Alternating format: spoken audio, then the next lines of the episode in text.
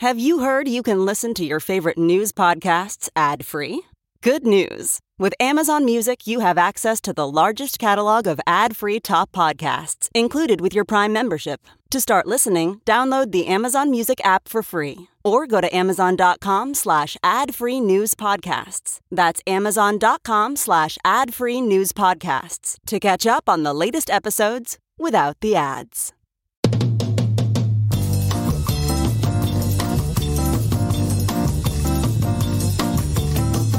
It is Wednesday, May 22nd, and live from the Chicago Sun-Times Chicago Reader Studio on Racine Avenue, this is the Ben Joravsky Show.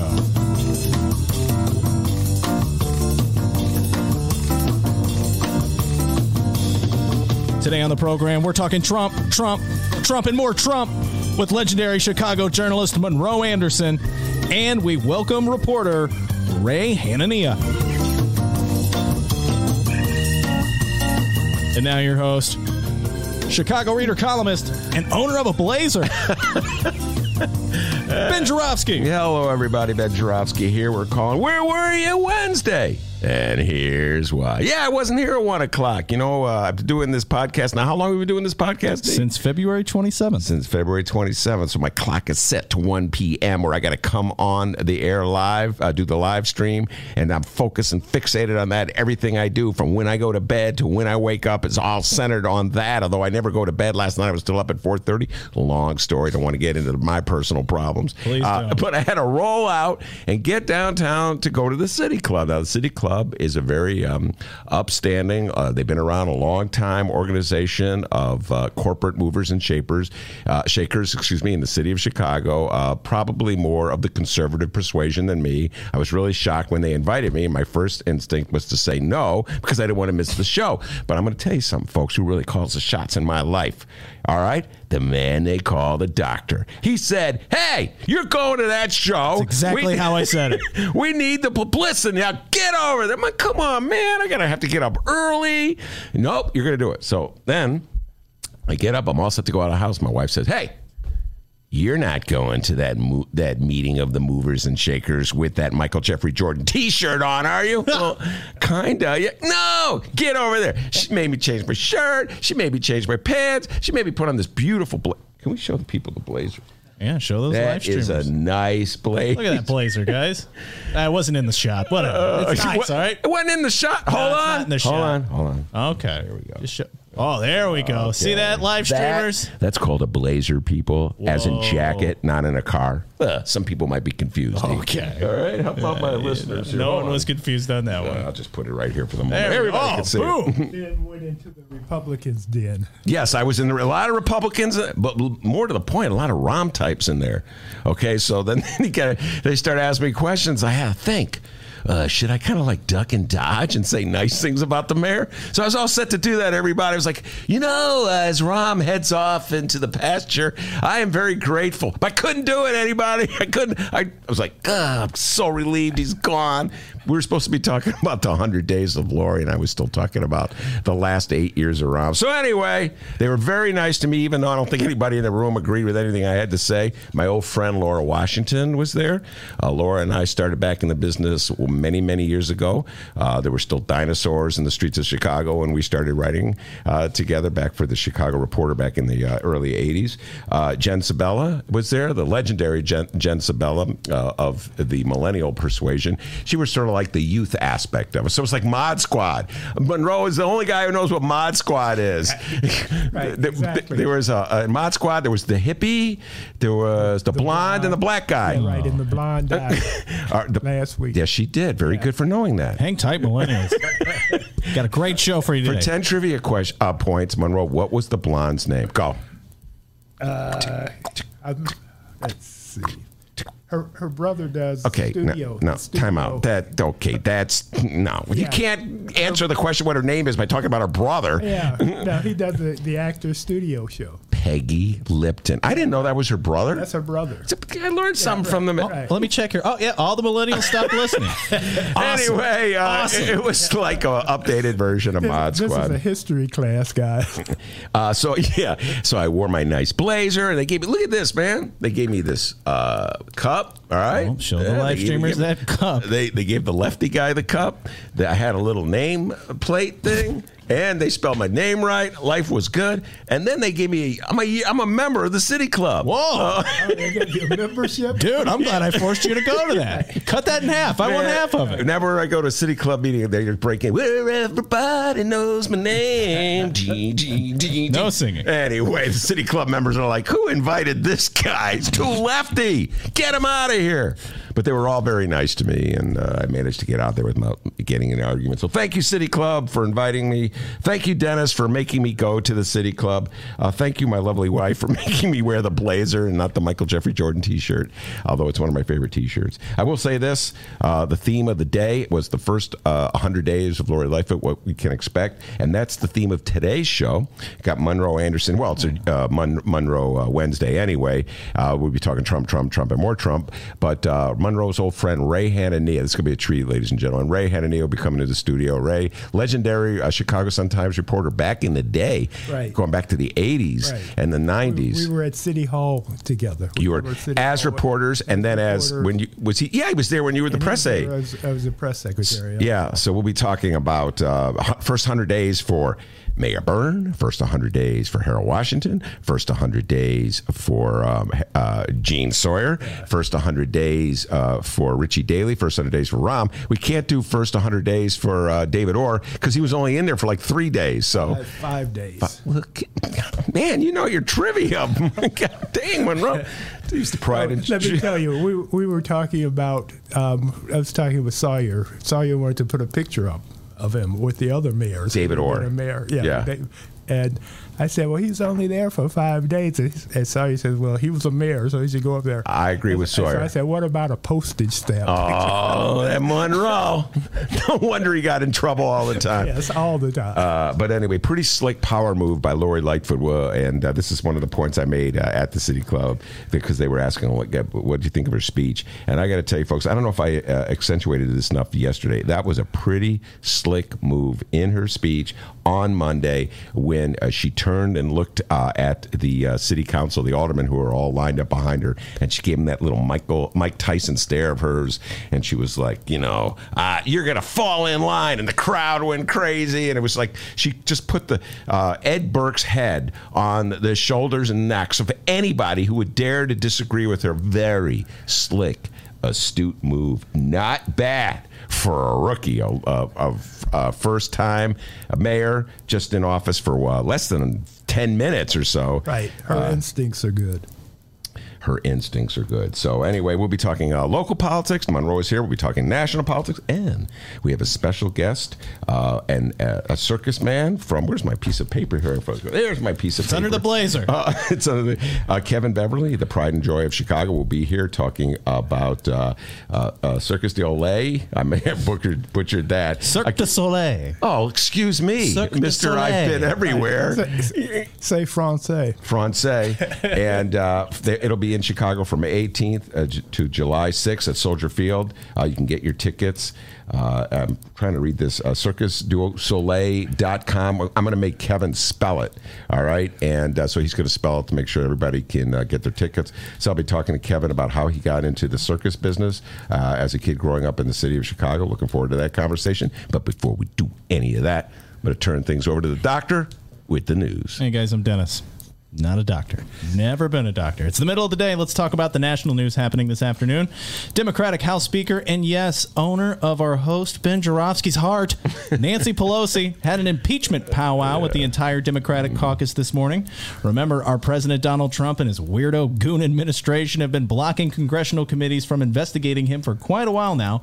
Uh, Pelosi spoke to reporters following a meeting of the entire House Democratic caucus this morning. And they got a game, uh, game plan. Welcome to Operation Code Word Cover Up. Here's Pelosi on Trump and the meeting. We do believe that it's important for the, to follow the facts. Uh, we believe that no one is above the law, including the President of the United States, and we believe that the President of the United States is engaged in a cover up, in a cover up, and that was the nature of the meeting.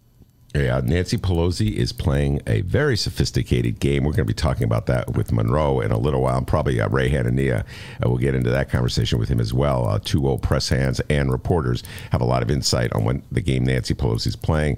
But clearly, Nancy Pelosi is trying to take the center point here in the Democratic Party and make it seem as though it's Trump that's forcing her to do something that she doesn't want to do, which is open up this uh, impeachment proceedings. And like Donald, you got to help me. You got to send send us your tax returns. You got to send us your chief aides. You got to bring in Mueller to to testify. And every time Donald Trump says not going to do it, Nancy's like, "What can I do?" So it's a very interesting little waltz uh, that they're dancing here. He's Uh, self-impeaching. He's self. Oh, Monroe said Fourth of July he'd be gone. We'll see if he's still sticking to that prediction. Uh, and uh, so that's the game that Nancy Pelosi is very astutely playing, in my humble opinion. So we heard the game. Well, of course you think that. You love Nancy Pelosi. All right, it didn't take long for the president to respond. Here's Donald Trump today at a press conference. Cover up. Ah, come on. What are you talking about? Says the president. I just saw that Nancy Pelosi, just before our meeting, made a statement that we believe that the President of the United States is engaged in a cover up. Well, it turns out I'm the most, uh, and I think most of you would agree to this, I'm the most transparent president probably in the history of this country. Okay. Uh, we have given on a witch hunt, on a hoax. The whole thing with Russia was a hoax as it relates to the Trump administration and myself. It was a total horrible thing that happened to our country. It hurt us in so many ways. Despite that, we're setting records with the economy, with jobs. with the most, impe- most people employed today that we've ever had in the history of our country. We have the best unemployment numbers that we've had in the history of our country. Oh, in some cases, 51 years, but generally in the history of our country. Companies are moving back in. Things are going well. And I said, let's have the meeting on infrastructure. We'll get that done easily. That's one of the easy ones. And instead of walking in happily into a meeting, I walk in to look at people that had just said that I was doing a cover up. I don't do cover ups. Oh, yeah. You people know that probably better than anybody. He doesn't do cover ups. I don't know. It kind of worked on me. It's it's really weird. He doesn't do cover ups. The guy has the greatest comb over in the history of American politics. So he's covering something up, ladies and gentlemen. Uh, his bald head. But uh, uh, Donald Trump, man, what a performer he is. We uh, we had uh, Sergio Vicente on yesterday. He's a mixed martial arts expert, and he was uh, talking about the rhetoric that wrestlers uh, and fighters employ when they're trash talking and try to try to promote a fight. Donald Trump, folks. Whenever you listen to Donald Trump, you should think of a wrestler, a pro wrestler, a fighter before a fight. It's all trash talking. It's all promoting his brand, and that brand is Donald Trump. Uh, you can't take anything he says literally if you want the truth. The notion that Donald John Trump is the most transparent president we have ever had is such a joke. This is a man who's been covering everything up, including what he was up to with the Russians uh, when the Russians hacked into the Democratic computers. Never forget that, everybody. Democrats out there, somebody hacked into those computers. Somebody disseminated those private emails to uh, foster a fight uh, between Bernie Sanders uh, supporters and Hillary Clinton supporters, a fight that consumed the Democratic Party. Monroe Anderson from rough, roughly June of 2016, right? In fact, you could say it's still consuming the Democratic Party. So it was a slick political move by Donald John Trump with his friends from Russia. But don't pretend, Donald Trump, if you want to call yourself the most transparent president ever, that it didn't go on. Now, of course, we'll keep you posted on these stories as today's program rolls along. We got Monroe Anderson sitting right here. I can. I'm just looking at him right now. He's ready to. Oh, he's ready to Trump. pounce. Oh my goodness. We're going to be talking with Monroe Anderson a little later. Stick around. It's the Ben Joravsky Show right here from the Chicago Sun Times. Read the Chicago Reader to get up to speed on what's what in Chicago. Culture, food, arts and entertainment, weekly concert listings, weekly event listings, the environment, travel. I can continue, but you get the point. And for all of you Chicago political junkies, raw weekly columns on real city politics from Maya Dukmasova and our very own Ben Joravsky. The Chicago Reader, free to the public in newsstands throughout the city and online at chicagoreader.com. Read it now and be a more informed Chicagoan.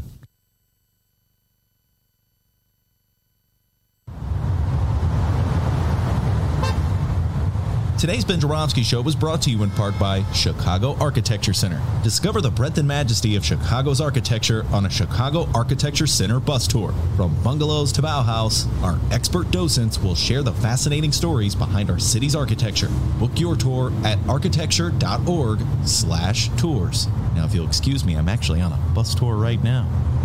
Oh my, look at that wonderful piece of architecture.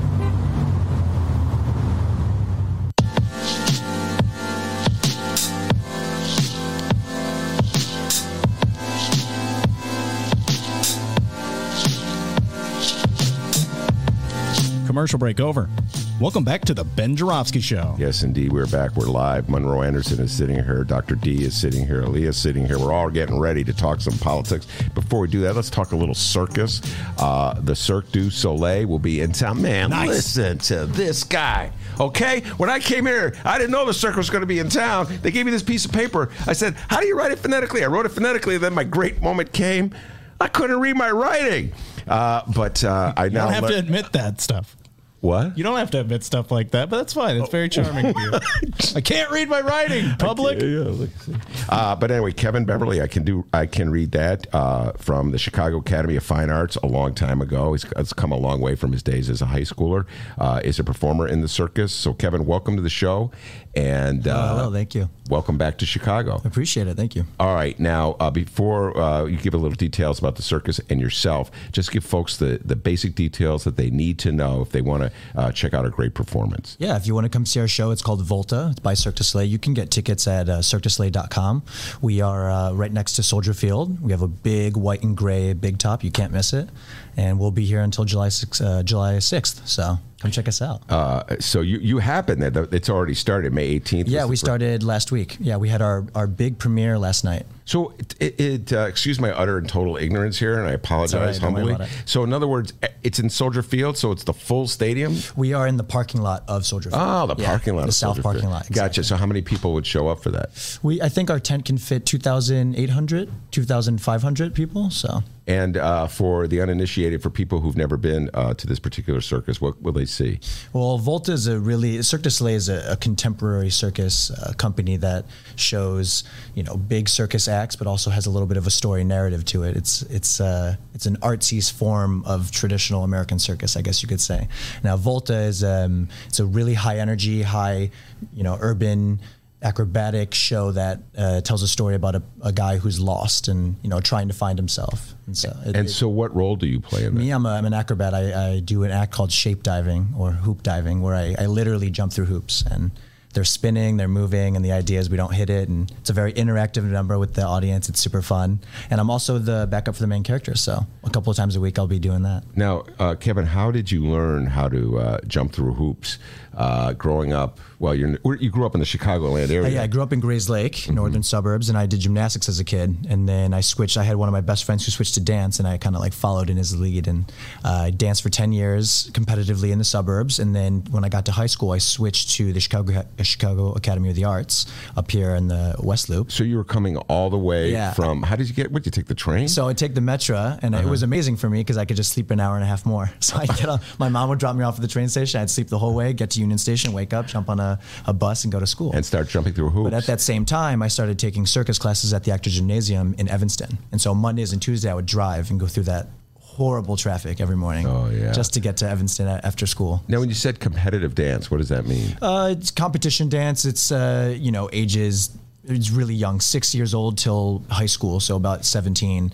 And uh, you go to different competitions, you compete for trophies. It, it's uh, it's very common in the United States. It's actually very, it's a very common. Ballroom dancing? Uh, more so jazz, contemporary, tap, hip hop. There's different um, categories of which you can compete in. So and what's your favorite kind of dancing? now, I, I you know I'm I would much more call myself a, a circus artist now, but I like contemporary. I like I like a little jazzy feel to my dance. So And so, as a circus artist, wh- what were some of the tricks of the trade that you had to learn to, to become a circus artist? Well, you know, switching from dance to circus, it, it, I had to really learn a certain kind of apparatus or a certain, you know, for me, I, I was, I learned aerials. I did trapeze and I did aerial hoop. And then once I went to, I moved to Montreal, Quebec in uh, 2008. And I did this uh, school called the National Circus School. And my major was trapeze, and my minor was hoop diving, which is what I'm doing in the show.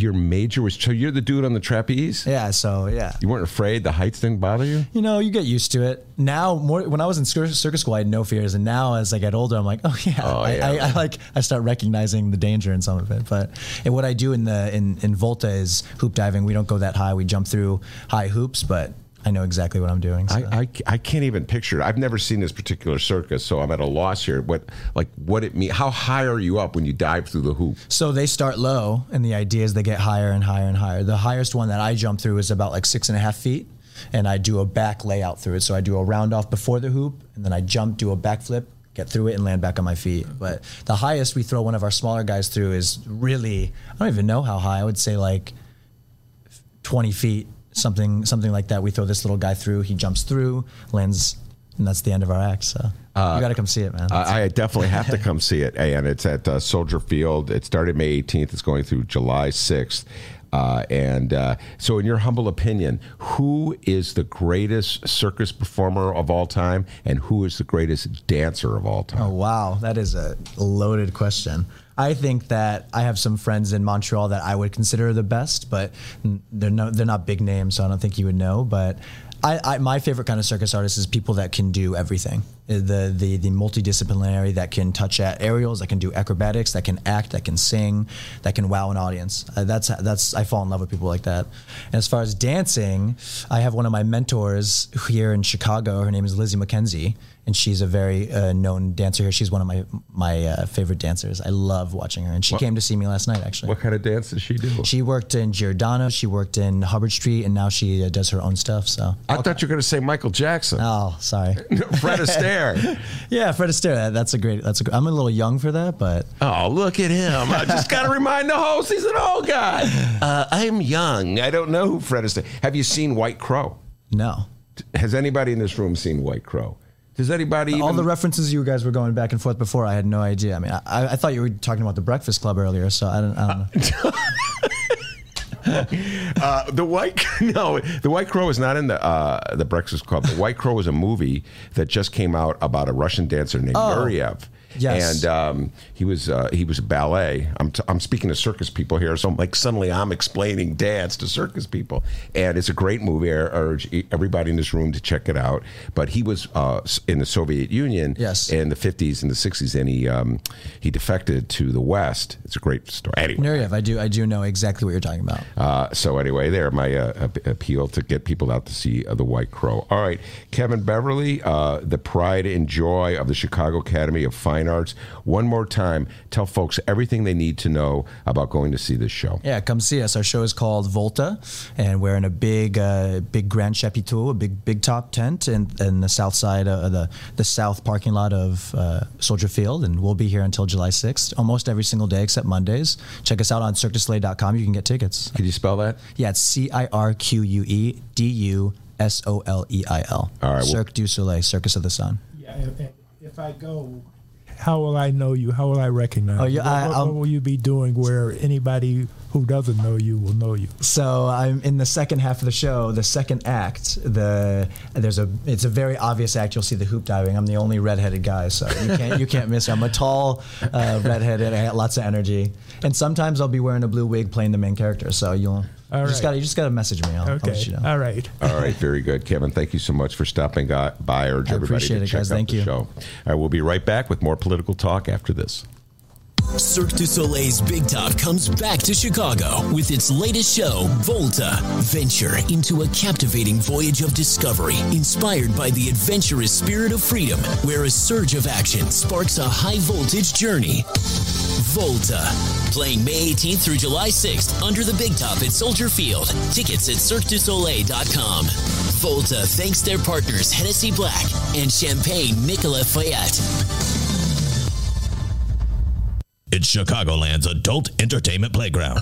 It's the world famous Admiral Theater, 3940 West Lawrence Avenue. The Admiral is homegrown from Chicago, and it's the most conveniently located club in all of the city. 15 minutes from the O'Hare Airport in downtown Chicago Loop. Voted Chicago's best strip club, the Admiral has showgirls galore and a variety of adult entertainment shows. The world famous Admiral Theater, open every day from 7 p.m. to 6 a.m. 3940 West Lawrence Avenue. For events, showtime, and other information, visit AdmiralX.com. Must be 18 years of age or older to enter.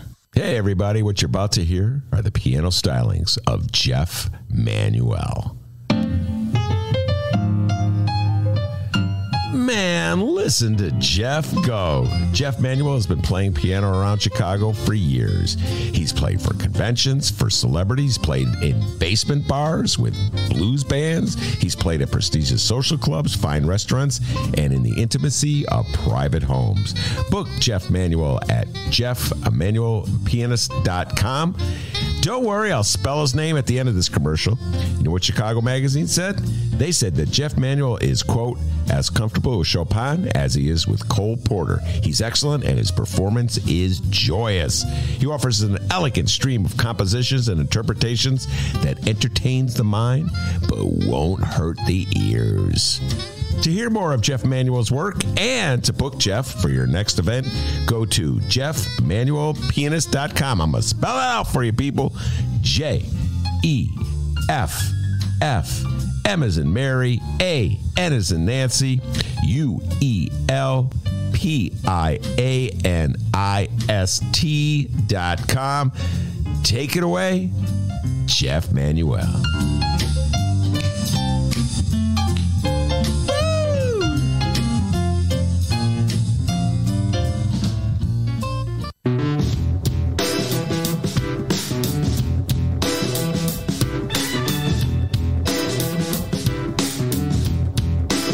Welcome back to the Ben Joravsky Show. Ben Joravsky cut a deal with the circus people. He's going to be one of the trapeze guys. Man, come on. They're going to put me in that cannon and shoot me out. Live from the Chicago Sun-Times. Oh, man. The circus has left the building. The circus has left the building. It sort of hasn't. This But- show's still on.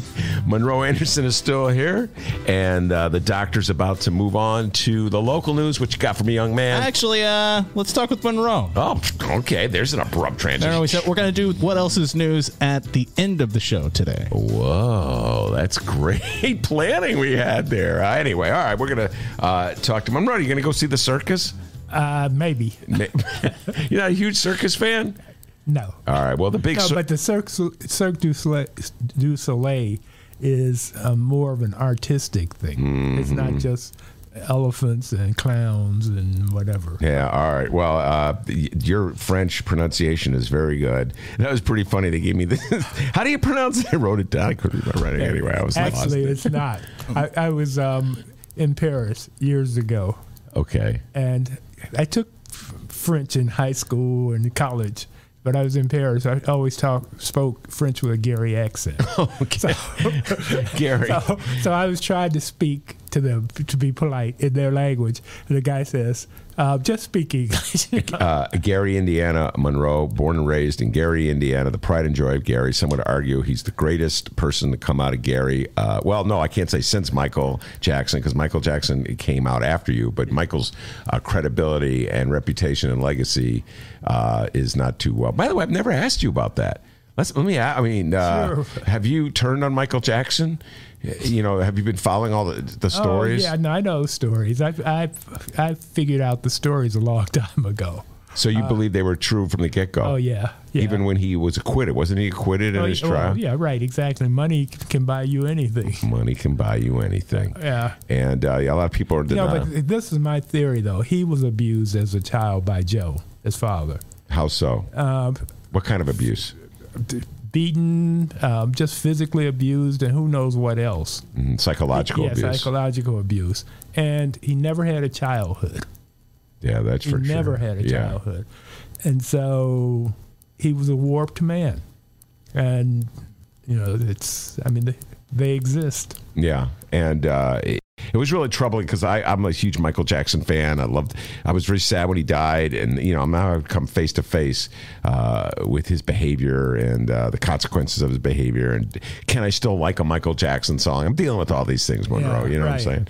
Uh, but all right, let's uh, switch uh, the uh, topic to uh, Donald Trump. Uh, when Ray Hanania comes in, we'll do more of a local angle. Ray Hanania uh, on his way, folks. Um, veteran Chicago reporter in the 70s, 80s, and 90s. Worked for the Sun Times uh, and the Daily Sun Southtown, covered City Hall. So we're going to go uh, talk about uh, great mayors and uh, city council feuds and first hundred days. Sort of give a historical perspective to what Lori Lightfoot's encountering Monroe. Of course, uh, covered uh, city politics uh, for many years for the Sun Times and the Tribune, and then he was press secretary to Mon- to Monroe Anderson. He was secretary to Eugene Sawyer, so he has a great perspective on all these things. I'm looking forward to that with Ray Hanania when he comes in to do the local uh, uh, stories. But uh, let's talk national. Nancy Pelosi, already mentioned this, uh, is playing uh, this very interesting game, Monroe. Uh, so, how, how would you rate her performance so far? First of all, do you believe, do you agree with me that that's the political game that she is playing? Yeah, she is playing a political game, and I've I've grown so upset with Trump that my attitude is impeach him yesterday. but she what she's doing is she's playing it out um, in in a manner so when they do it, people uh, uh, American voters will be ready for it. Um, I worry about her being too safe on this whole thing.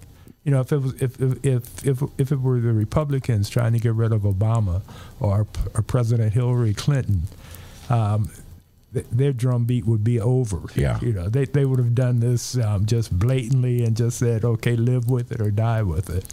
What do you mean by too safe? You're worried that she's too safe.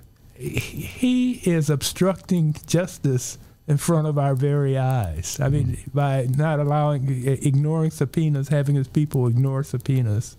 Um, just he, he's issued a blanket statement. Nobody can go talk to any committee, any of the, the six House committees that are investigating him. Um, there is a law that says that if the chairman of the House Ways and Means Committee asks for somebody's income tax, then you have to do it. It's not it's not up for debate or or judicial judgment or anything like that.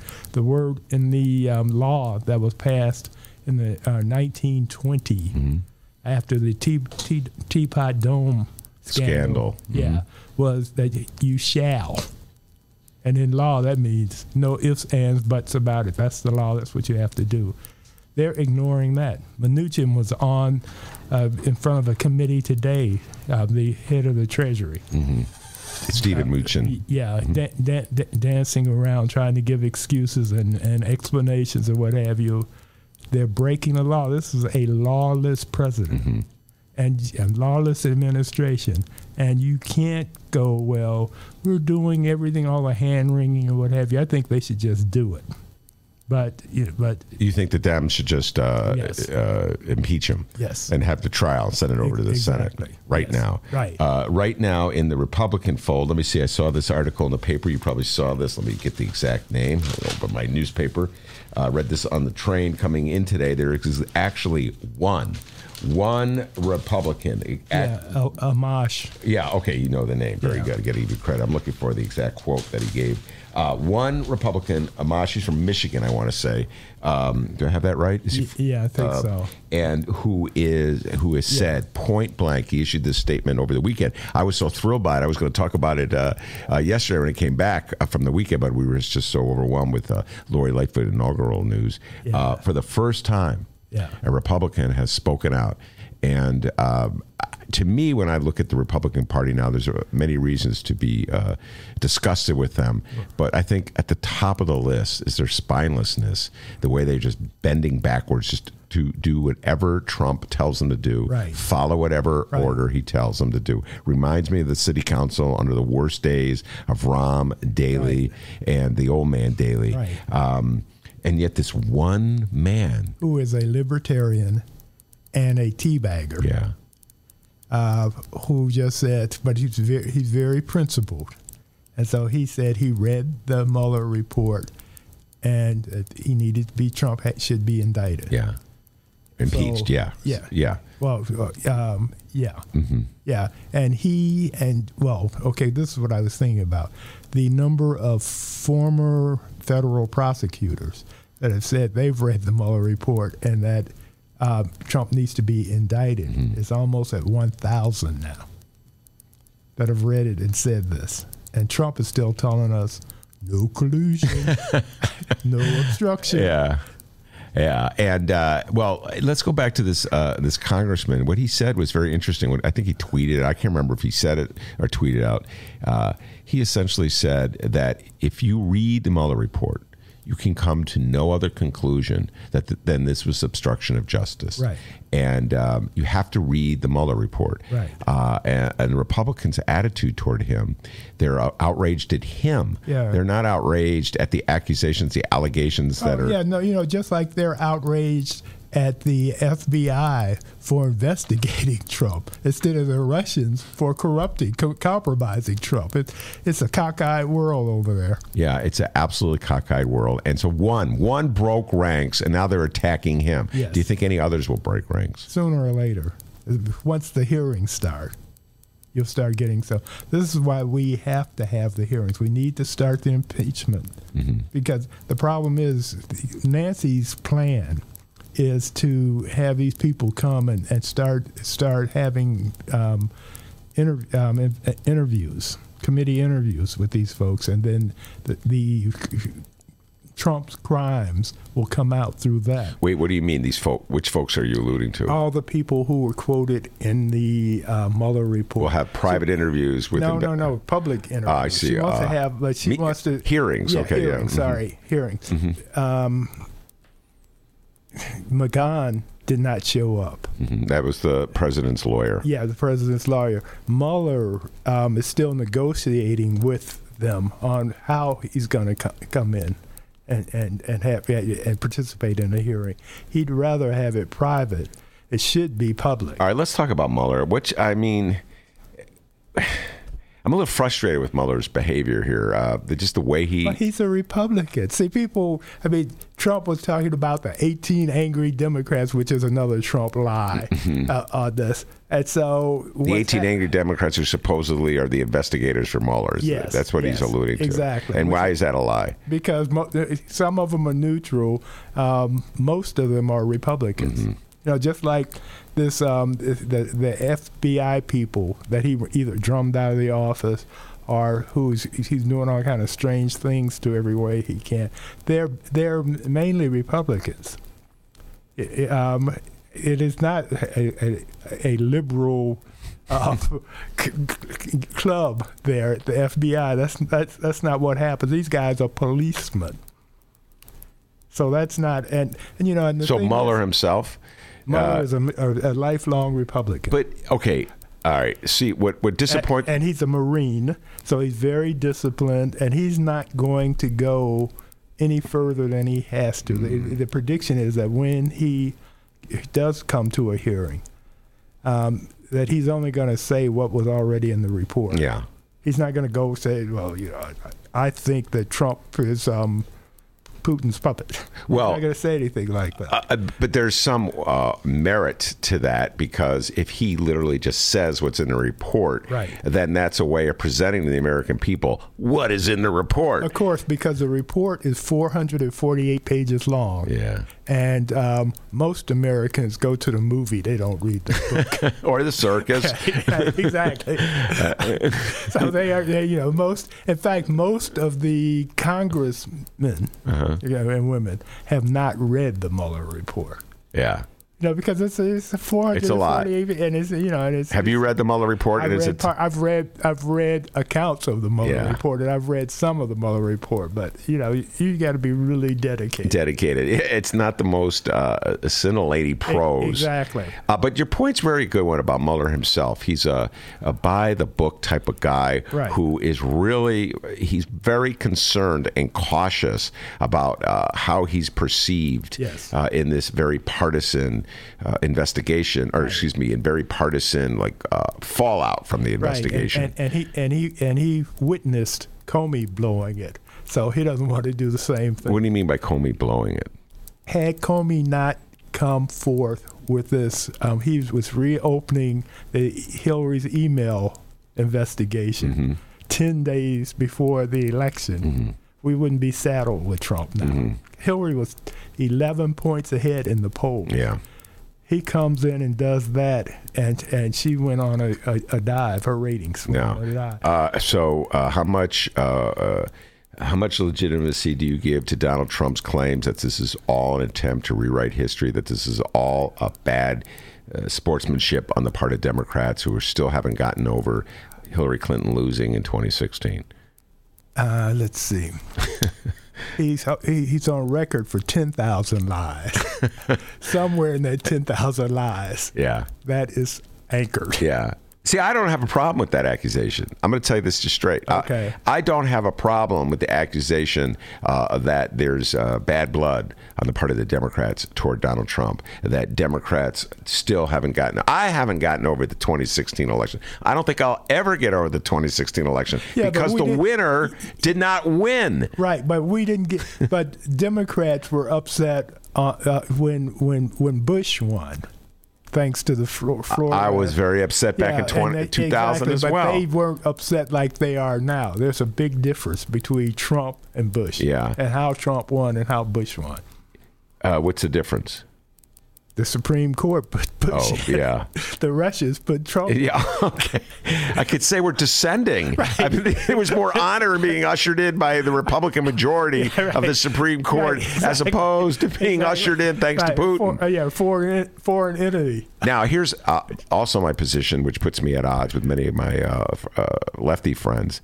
I absolutely think that uh, there's a portion of America, uh, both on the left and the right, that cannot acknowledge that they were bamboozled by the Russians. They cannot acknowledge and confess and confront the fact that they were manipulated. And that's why I keep coming back to those emails in 2016 because I saw with my own eyes Bernie Sanders delegates booing uh, the Republic, the, their, the Democratic representatives of Hillary. I saw it, and they were manipulated by the uh, the the uh, the emails that were released by the Russians. Right. Now I well, know the Russians were playing um, a, a propaganda warfare Mm-hmm. overall. I mean, they turned blacks blacks against whites. I mean, they were playing the black community with the Black Lives Matter thing. Mm-hmm. They, they were releasing these things. I mean, it, it was they they know psychologically they know our weaknesses and they played them like a, a, a drum. Yeah.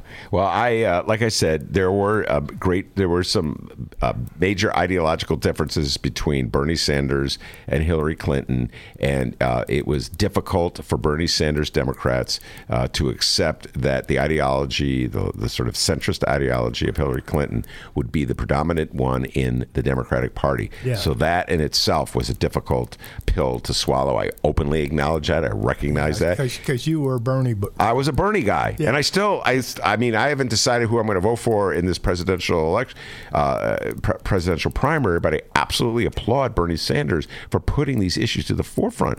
Look, Monroe, until Bernie Sanders came around, there was no mainstream politician, and he is effectively a mainstream politician advocating uh, Medicare for all, yeah. and that's like a centerpiece now. No, Ber- Ber- Ber- Bernie transformed the the party in those four years from from his run Mm-hmm. in 2016 to now, because many of his issues are now being um, repeated or adopted by many of the 20 or so candidates. Absolutely. there are. So he's had that impact. But as I've said to you over the last couple of years, Oh my God, we're it's- gonna have this argument again. Go ahead, yeah. Bernie would not have won then. He won't win now because the Republicans, every ad will be with an, uh, a hammer and sickle on it. and they just, you know, it's like the com- he's not voting to be socialist I, taking over. I'm telling you right now. I'm telling you right now. Uh, yeah, you and I are both of the baby boomer uh, persuasion, but millennials don't view it that way, and uh, The boomers, more boom, boomers vote than millennials. millennials. Valid point. Now that, that's the valid point. right. And so they're going to hear. And and Trump already is playing that card. They're already talking Yeah. about socialism, Socialism. which is very interesting because Trump's the one who made the deal with Putin, Right. who was a communist spy for the KGB Yeah, right. back in the day. All right. Exactly. No, uh, Trump, Trump, Trump lives in opposite world. That's that's how I describe it. Uh, whatever he says is just the opposite of what actually is. And so when he says he doesn't cover up he covers up. Yeah. Now he's, he's he's he's of course accusing the Democrats of covering up, and the Democrats are doing a great injustice to America. I mean, but everything he says is just the opposite. That's that's how you can figure out wh- wh- where the truth lies. Is if he says if he says it's it's, it's raining outside, leave your umbrella at home. Yeah. Uh, that is Monroe Anderson. I'm Ben Joravsky. We're going to take a little break. When we come back, we're going to talk about uh, the abortion issue and how it's playing out uh, in this upcoming presidential race. Donald Trump, in my opinion, or the Republican Party, in my opinion, has lost its collective mind. We'll get into that when we return.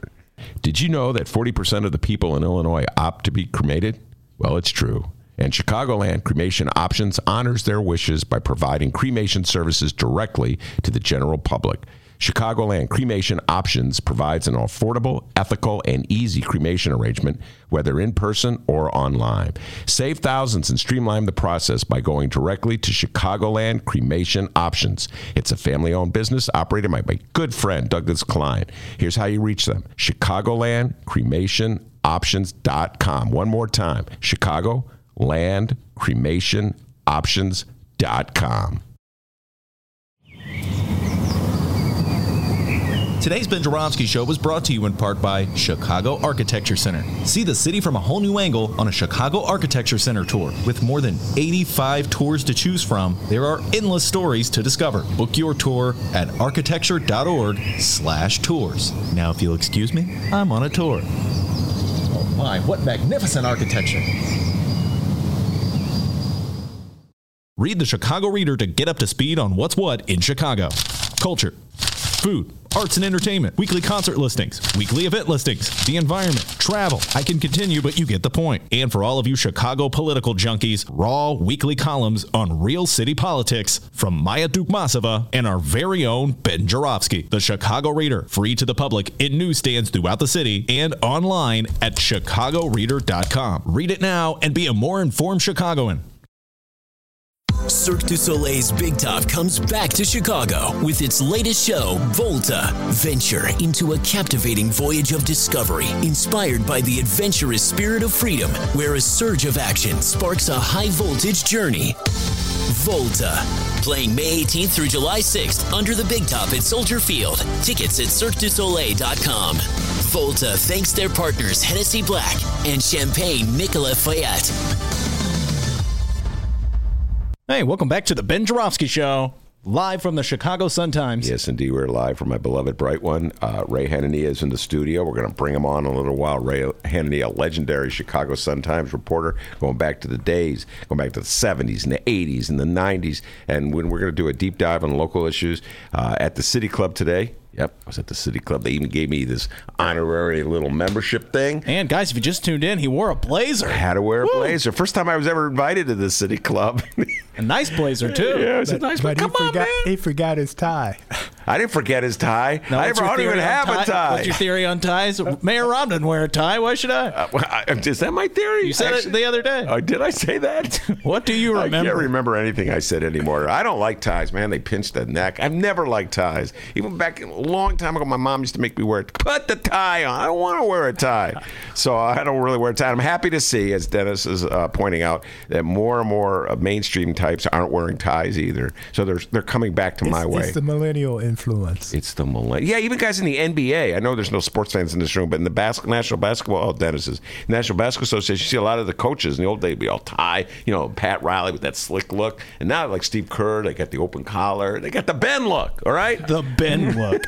uh, an open uh, collar and a blazer. All right, before we take uh, go into the local issues, man, uh, Monroe, I got a bunch of things to talk about. We'll start with uh, Donald Trump and infrastructure. This is uh, he just was talking about this earlier uh, at a press conference today. He's blaming Nancy Pelosi because they can't get an infrastructure deal. I'd just like to point out, Donald Trump controlled both houses uh, for two years. If he wanted an infrastructure deal, he could have cut that deal back then. He didn't want to do it. No, he does. Okay, what he did today Mm-hmm. was he he was supposed to meet with them to talk about infrastructure.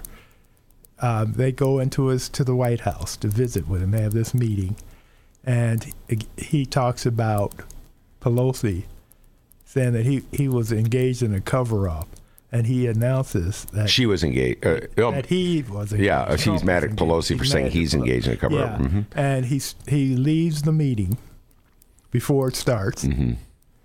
Goes out into the rose garden Mm-hmm. where he has a, a, a, a, a stand set up with a sign on it about um, no collusion, no obstruction. And he says he's not going to do any deals with them until they quit investigating him. Um, the truth of the matter with the infrastructure Mm-hmm. is because they had a meeting earlier, a couple of weeks ago, is he doesn't know where to get the money from. He doesn't have a plan. And so he can't he doesn't have a plan to finance it. And so it's it's just a talking point for him. So he, he never has had a plan. Mm-hmm. Except, well, I take it back. His plan was to get his buddies, his, his one percent center buddies, Yeah. to make money off of it by doing the construction and doing, you know, pinstripe patronism. Yeah, no, he was looking for a, a, uh, uh, patronage. what they call an income stream that he could dedicate to this, much the way the city of Chicago has a, attempt to uh, to pay for its bills by doing things like turning over the parking meter uh, Yeah, income stream exactly. uh, to the people. Effectively, you borrow the money up front, and then you pay it back with the proceeds of the income stream, so you end up paying. Yeah, that was his plan. And plus, he's upset because the Democrats' idea for infrastructure has too much green stuff in it, you know, futuristic saving of energy. And, and he's not interested in that type of thing. No, it is a it, it- it's a sign of where we are uh, politically in this country. Uh, I would love to hear Ray Hanania's thoughts on this uh, later on. That uh, Democrats No, and don't. Republicans can't even get together on an infrastructure bill. Traditionally, when it comes to d- doling out pork, which is these classic infrastructure bills are, Yes. Democrats and Republicans see eye to eye. Right. Everybody likes to dole the stuff out. Everybody needs their roads rebuilt. Everybody needs their bridges rebuilt. I mean, it's something that there's no ideology involved here. It's like basic services, fundamental to operating our government. And they can't see eye to eye on this, uh, then it's a sign of utter dysfunction. Well, it's you know the, the Trump is the problem with it. Period. You know, as as he is with our our military, with our allies. I mean, this man is so incompetent. He's he's this is this is Trump. He's lazy. He's incompetent. and, and he's narciss- nar- narcissistic. Narcissistic. Narcissistic. Okay. Okay. It's a, And and um, the trifecta. Right, exactly. And, and, uh, that, and that's just the beginning of his faults. All right. Now, uh, please explain to me something, uh, Monroe Anderson, and help me uh, understand the strategy of the Republican Party here. I'm a little confused here. Uh, their their attack on uh, right to choose, their attack on abortion, Yes. and they have gone to the extreme. Right. And we'll be talking about this uh, later this week with a couple of longtime Republicans who are coming in here uh, who've abandoned their party or because they feel their party's abandoned them. Yeah. Uh, but I obviously the the strategists put aside whatever uh, ideological reasons they have, their Yeah. philosophical opposition to abortion. Clearly, the strategists in the Republican Party feel that politically this is the avenue to take. That this will help them uh, reelect Donald Trump, uh, hold on to the Senate, Well- and maybe even take back Congress. That's that's sort of their thinking. But uh, first of all, they, they've gotten two of their guys on the Supreme Court, and so they think that they can finally kill Roe.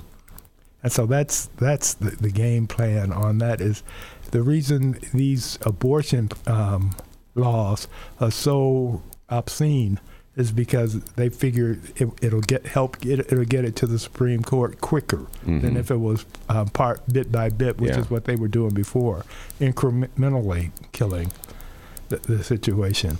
Um, the other thing is with um, McConnell. hmm Mitch McConnell. Yeah, is that he was a young senator when Bork was rejected from the Supreme Court. In 1987, I want to say. And he was so infuriated with that that since then his game plan is just to ramrod everything through.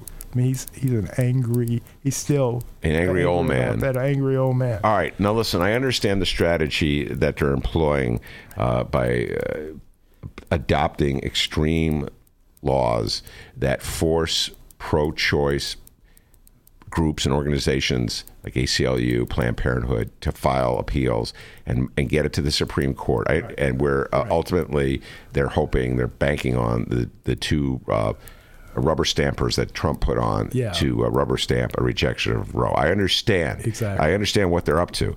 What I don't understand is why they think that's good a political idea. Why they why why they think that will help them hold on to the White House, hold on to the Senate, and take back Congress. Because Most polls live- I've seen show that people in this country don't agree with those extreme points of view. they they live in an alternative universe. You know, they they only know they only talk to right wingers. They only know right wingers, and they think that everybody else thinks like them. Mm-hmm. And um, they're in for a rude awakening. Well, I'll tell you what. If we got rid of the electoral college system that we have in this country, uh, it would probably change some of these tactics. Because right now, I would argue, from just a raw political perspective, that uh, taking the hard line on abortion does not hurt them electorally in terms of their base.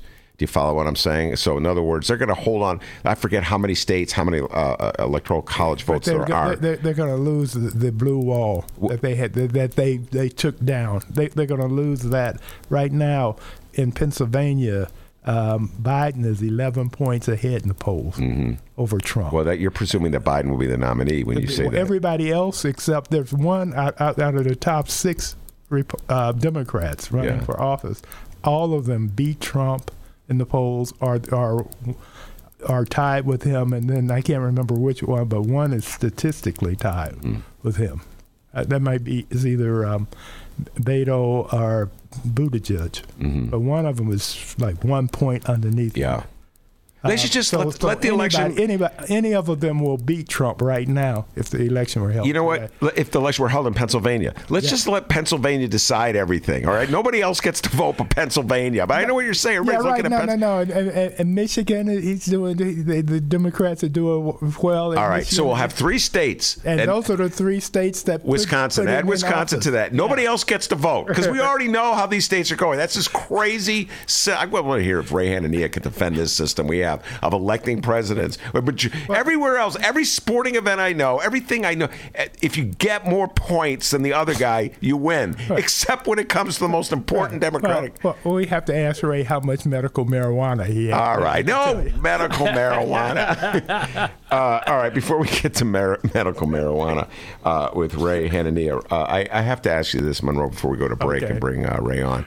Uh, your dear friend uh, Mayor Rahm uh, has left office. He's left office, and uh, Boo, boo.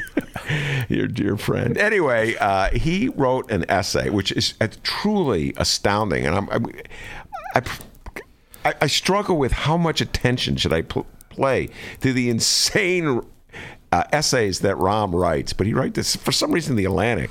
Which I always thought had a, like a good reputation for being a journal of higher thinking, etc., has hired Mayor Rahm to be uh, a contributing editor. I believe they gave him a, a title and everything. Yeah, and he's going to be. He's a ABC. He's going to be with his buddy Chris. Chris All right, I can see ABC. I mean, ABC, it's TV, it's all a game anyway, it's all ratings, and Yeah. so he's a, uh, well known, he's a celebrity. I understand. You bring him on, you know, uh, it's part of the larger circus. That seems to be the theme of our show today. Uh, and uh, so, but, you know, like, the Atlantic is trying to position itself as a thoughtful publication uh, that pays attention to facts. And here you have the former mayor of the city of Chicago, who was arguably the most elitist mayor Right. the city has ever had Right. in my life. I've lived a long time, Yeah. okay? Everybody else at least pretended they from the city, they cared about the city, they were of the people of the city. Yeah. You know, they knew the neighborhoods of the city. You know what I'm saying? Everybody pretend Rahm comes in from Washington, just like, you know, he's mayor 1% and proud of it.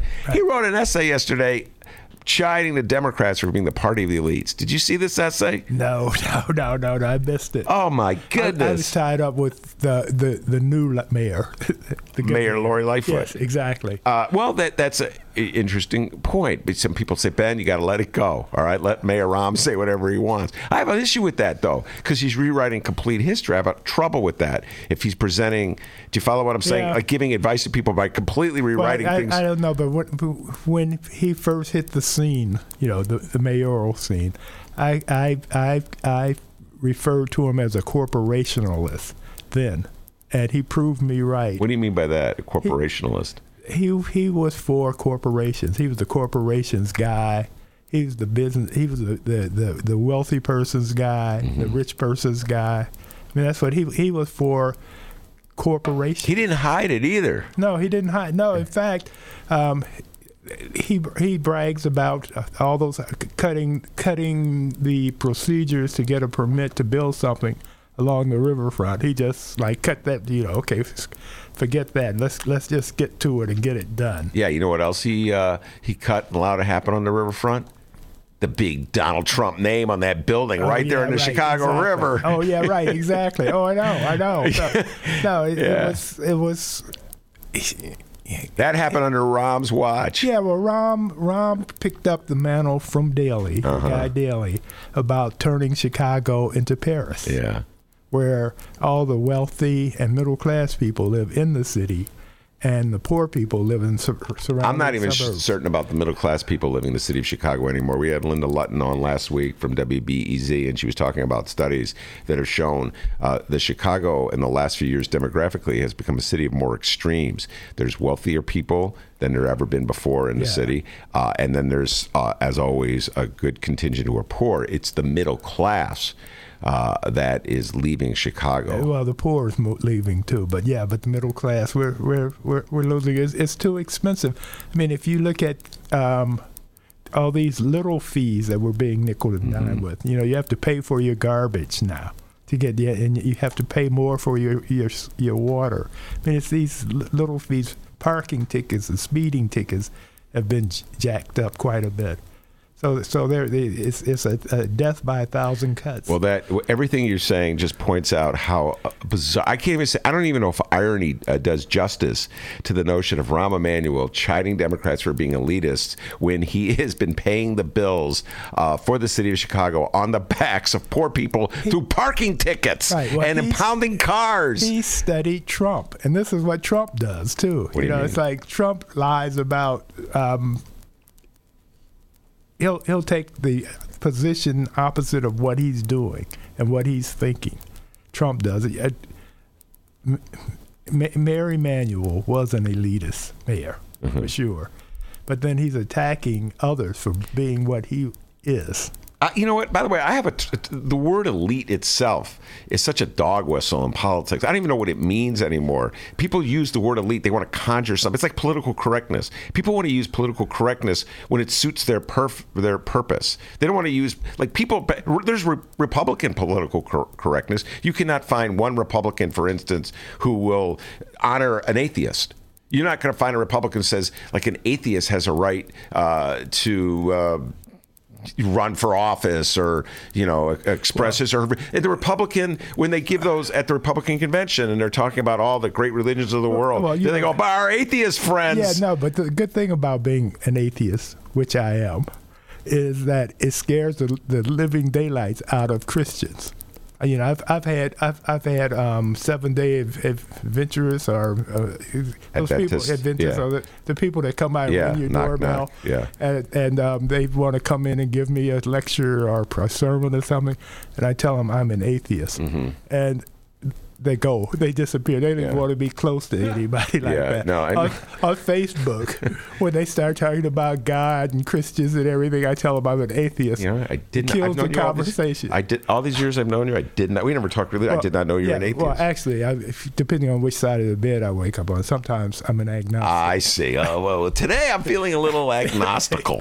Uh, but, but, but, but, but I'm, I'm not religious. All right, that I guess is the bottom line. All right, anyway, uh, Monroe Anderson is his name. He's my guest. Ray Hanania is sitting by. Uh, I'm going to keep them both in the studio. We're going to switch gears, do a more local uh, conversation about the first 100 days of various mayors. We go back and we got some old people in this room with some old brains that still have not died yet. And we can remember Mayor Byrne, Harold Washington, Gene Sawyer, Richie Daley, uh, Rahm Emanuel, and now Lori Lightfoot. So a lot of Chicago political conversation coming up with some really smart people. Get your paper out, get your pencils out, take notes. We're taking the deep dive. We'll be right back.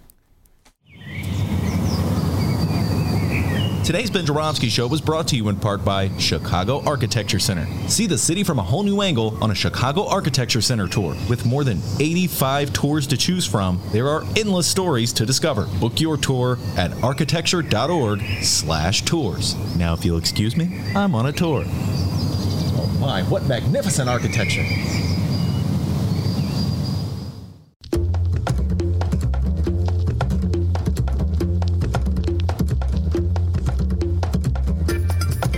Hey there, producer Dennis here. Thanks for finding and listening to the brand new Ben Joravsky Show. All right, so here's how this works. The Ben Joravsky Show live streams on the Chicago Sun-Times YouTube channel Tuesday through Friday, 1 until 3 p.m.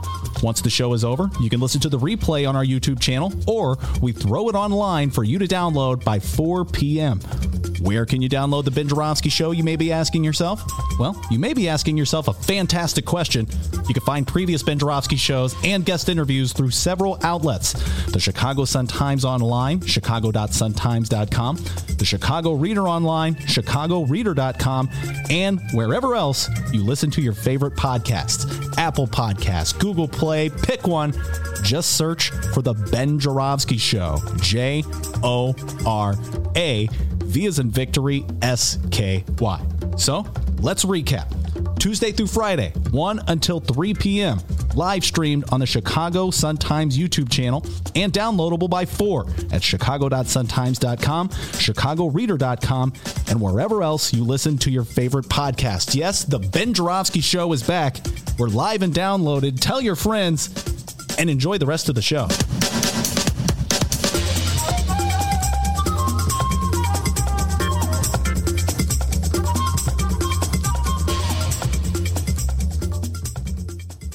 All right, everybody. Hour number two of your Ben Joravsky show for Wednesday, May 22nd is moments away. If you're listening live right now and you're like, oh, what the hell? I thought the show was over. Oh, no. Nuh uh. We went an extra, well, we went an hour late, I guess you could say. Ben went to a, a what is it again? A, what, what was City Club. They, they, they, I guess they were feeling very, you know, open minded. They brought a lefty in there to the City Club. Uh, Ray Hanania joined the conversation. They're very nice to me. Everybody was really nice. Not only did they not just shove him in the back like most meetings he goes to, they let him speak on stage. Yeah, let me speak. All right, enough, Ben. Enough of you and that lefty stuff. And then they announced that Lori Lightfoot was coming in. Everybody was like, "Oh, wow, Lori Lightfoot's coming next week. Well, get this old lefty off the stage."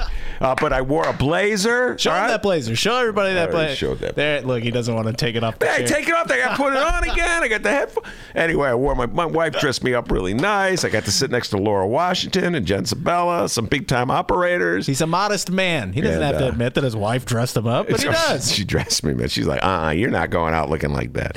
Anyway, it was a lot of fun. Hour number two of your program is just moments away. Eh, technically, I guess hour number three, we played a bonus interview in the beginning, but regardless, we'd like to thank the following unions for jumping on board here and bringing back the Ben Joravsky Show. First up, the International Association of Machinists and Aerospace Workers, Local 126 and District 8, the International Brotherhood of Electrical Workers, Local 9, and the International Union of Operating Engineers Local 150. Big thank you to those groups for jumping on board and bringing back the Ben Joravsky Show. And of course, today's program is brought to you by our friends at the Chicago Federation of Labor.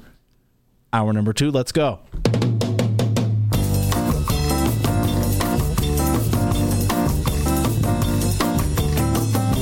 Yes, it is Wednesday, May 22nd, and live from the Chicago Sun-Times Chicago Reader Studio on Racine Avenue, this is the Ben Joravsky Show.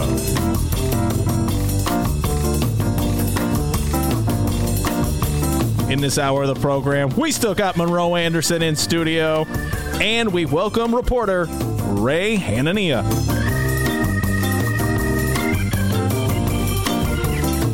Now your host, maybe owner of one blazer. it's a good looking one, though. Ah, oh, that's a nice blazer. Chicago Reader columnist Ben Joravsky. Ah, yes, indeed. That's a blazer as in a jacket, folks, not as a car. Ray Hanania is sitting across the uh, desk from me. Monroe Anderson is still here. Before I bring him on, you got any updates for us, young man? Absolutely, I do. Here I have two updates, one local and one national. But first, mm.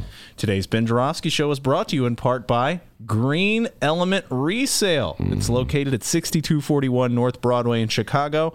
And it's pretty badass, guys. Furniture, appliances, lamps, books, clothes, electronics. Guys, it's a thrift shop, but it's the only thrift shop in Chicago that helps bring you the Ben Joravsky Show. So if you're ever on Broadway between Granville and Devon, tell them thank you and go check out Green Element Resale, 6241 North Broadway, and find more information at greenelementresale.com. Now, this next part may sound a little biased because they're sponsors, but it's the best thrift shop in the world. In the world. All right, so let's do our uh, updates here. Like I said, we got one local and one national. First, the local. The following comes from the Chicago Sun Times and Fran the Woman Spielman. By the way, check out the Fran Spielman Show if you've yet to do so. Chicago.suntimes.com. Embattled Alderman Edward Burke of the 14th Ward was accused Wednesday today of violating the city's ethics ordinance by presiding over workers' compensation Oh, claims God. from members of eight labor unions his law firm represented. The hmm. complaint was filed by one Jay Stone. Oh, Jay Stone. The Maverick son of former longtime Alderman Bernard Stone. Bernie. Until his death in. December 2014, Bernard Stone was a close friend and longtime ally of Burke. Yes, uh, and let me just say about Bernie Stone, may he rest in peace. He was the alderman for many years in the 50th Ward on the far north side of Chicago, West Rogers Park. Leah's from that area, neck of the woods, and our our, uh, our uh, show uh, editor Ray Hanania, of course, remembers Bernie Stone. Bernie Stone uh, was one of the few old time aldermen who put up with me. He, every time I would call him, he would first of all call me back so i always appreciated that ray and uh because anybody you know just engaging in a dial but then he would always start the conversation by telling Anybody me that would talk to you, right? yeah, anybody would talk to me is okay in my book, even if I disagree with them. And he's a Republican. Eh, Monroe, well- did you explain to him why the city club invited him? They they need to understand TIF. They wanna understand how are they going to impose a TIF that they can get past Ben Joravsky? Well, you know, Hey, so they're getting smart. That, that first question, Ray, was about TIF. But let me just say, uh, Bernie used to start every interview with Ben. You don't know, you don't understand. That's him. And that was, That was Bernie. him. That was him. Ber- you, what you liberals don't understand. And uh, I love Bernie Stone. So anyway, Jay Stone is still he. I don't know if you know this, Ray, but Jay uh, went in a totally different direction than Daddy. Ray uh, Jay Stone is um, very much a quote unquote independent reformer. He's been fighting the machine, and his dad was very much a part of the I, I remember meeting him when he was a kid, is there? All right, let's talk about. a long about time ago. Ray Hanania, when I first moved to Chicago back in 1981, you were already a young reporter for I want to say the South Town. I would read, Yep. and I would I went to the Municipal Reference Library. I wanted to learn about Chicago politics because I was new to town. I didn't know anything about Chicago pol. I mean, I, I didn't have that the, the understanding that I really needed to write about. And I just spent days in the Municipal Reference Library reading old columns and articles. Uh, guys like uh, oh my God, there was the dude um, uh, Harry Golden, Bob Davis. yeah, but then, then Nate Clay. I mean, there were a lot of people Nate that I Clay, read. Yeah, yeah. no, people Oh, that I read. The Axeman. I don't know if you remember that. I learned a lot about yeah. black politics from the Axeman. Oh, yeah. And uh, Lou Palmer. Yeah. So it's like I really was taking a deep dive, and you were already writing. You already had a voice. Ray Hanania had a voice. This is back in 81, I want to say. Yeah. Uh, you couldn't have been like more than 25, 26, whatever you were. And you had this voice that's kind of like a wise ass. Whiny. I wouldn't say whiny. That's you. Put, put yourself down, boy. It wasn't whiny, but it was like this kind of wise ass, uh, streetwise persona. This is how the game is played. Uh, You had to punch the people in power to get attention. had to punch the people. All right, talk to explain to people uh, where you learned first learned about Chicago, Chicago politics. Obviously, you were born here. Milt Rakove. Oh, I was a student at Milt Rakove at the University of Illinois. I uh, I went to I studied at Northern for two years. My draft number was low. Uh, I think it was like 32 or something, and I was going to get called up for the Vietnam War. And I, you know, again, I was hoping Nixon would have got us out, but no, he had this Doubled down on it. So I went into uh, the service, got out, went to the University of Illinois at uh, Circle to study Middle East politics. And Rico pulled me over and he goes, "Look, you're not. You don't want to be a terrorist covering the Middle East. You want to be a terrorist covering City Hall." So I said, "All right, that sounds pretty good. I'll do that." He says it's much safer, and that's how he started. Now, Milt Rakove, of course, is a great political scientist. He wrote Make the no books. waves, don't back no losers. Um, we don't want nobody, nobody sent. Right. Uh, These are great lines from Chicago politicians. his right? oral histories. Yeah, yeah. Uh, interesting Hilarious. thing, a little uh, trivia point that means nothing to absolutely anybody. Well, that's why I will state this. Two of the greatest scribes of Chicago history were both uh, initialed M.R. Think about it. Wow. Whoa, get out the bond. All right, Um.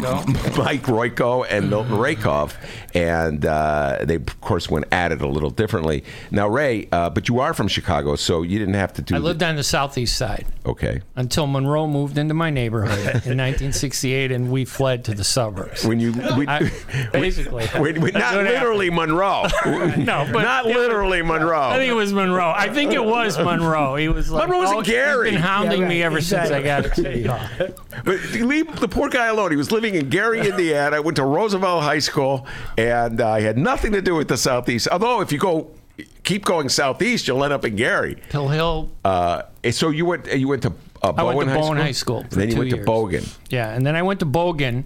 I was the darkest kid at Bogan. Where were you when I needed you, Monroe? So He wasn't going to Bogan. I was there six weeks I in couldn't the even walk through the neighborhood. I was there six weeks, and the principal, Mr. Avers, one of the senior principals over there, grabbed me by the collar. He goes, "Your hair's too long, and your jeans are really raggedy." And I go, "What are you talking about?" And he goes, "You're out of here. You need to go to Calumet."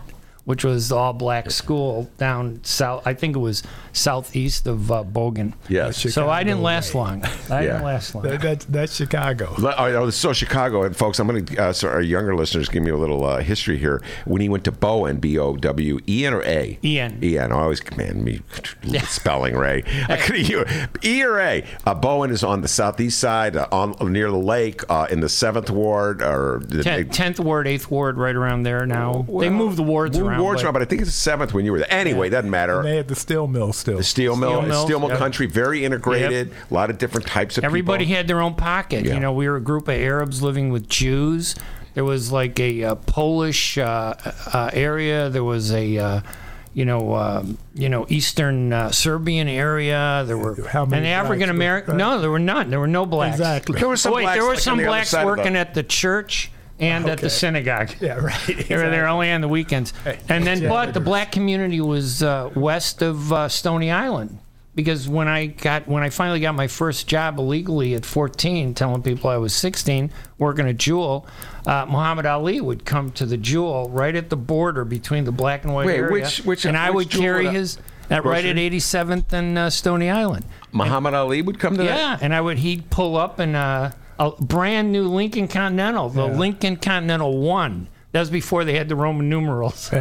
And uh, so and he'd, he'd pick me out. He'd say, "Give me that guy over there, the dark kid," and I'd carry his bags out to the car, and he'd give me a buck. Uh, that's it. Little did he know. He's Muhammad Ali. gave you a dollar. Yeah, hey, that was a lot back then. We're talking in the '60s. That was like a Yeah. ten dollar tip. All right, that's pretty good. All right, now, uh, so then to move from Bowen to Bogan, B O G A N, back in the late 60s, early 70s, was an extreme move uh, racially, uh, Right, it politically, because even though it's the same city, Bogan is on the far southwest side, and back in those days, Yeah, blacks and whites didn't live together. Hispanics, blacks and whites, we all lived in different neighborhoods. Even the white areas were divided ethnically.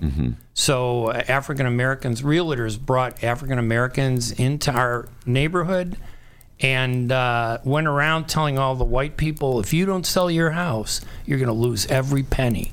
So literally, the the white neighbors would. I remember they'd organize these meetings, and say, "Don't move, don't move," and the next morning. That person who was saying "Don't move" was the first person to sell the house. A raisin in the sun. yes, raise on the Well, I wrote a. I wrote a book online called uh, Midnight Flight because you'd say goodnight to your neighbor, and the next morning there'd be a black family living in the house. That's how, how it was. That's how extreme it was. And then when I, And we were black, you know, being Arab, yeah, yeah. and we were running until I got to Bogan, and uh, yeah. So you come to then it was up. It was over. you watched the, the, the boundaries in the city of Chicago. I, I this was happening in real time. The between the, the black neighborhoods and the white neighborhoods continually moving west. Oh, yeah. So it's like at Halsted, and then it made its way to Ashland. They had that Father Lawlor at Ashland Avenue. Very good, I, Father I remember all these guys because you know you could not live in Chicago without wondering, well, well who is a black right. person? Ladies and gentlemen, I didn't meet any. I we are knew none of now going to give Ray Hanania a trivia test. Okay, we're going to see how sharp that memory is for Ray. And if he's victorious, we will give him, we will mail him some frozen steaks. Are you ready, young man? Yeah, don't expect those sticks. I'm not. we don't do about that. All right. Kind you I'm in my the 60s. ground. I don't eat steak. Father Lawlor, the aforementioned Father Lawlor, Was the alderman of what ward? 15th ward. Man, give that man the frozen Done. steaks. That was easy. that was easy. Uh, that was That easy. Listen, who were the two guys that used to hang around with Bernie Stone all the time? The trio walking around City Hall, talking to Oh, everybody. well, it was Fred Roti. One, would okay. be one. Uh, Fred Roti from Alderman of the Right. First Ward. There, there was another one. Yep. Oh yeah. John Madrzyk.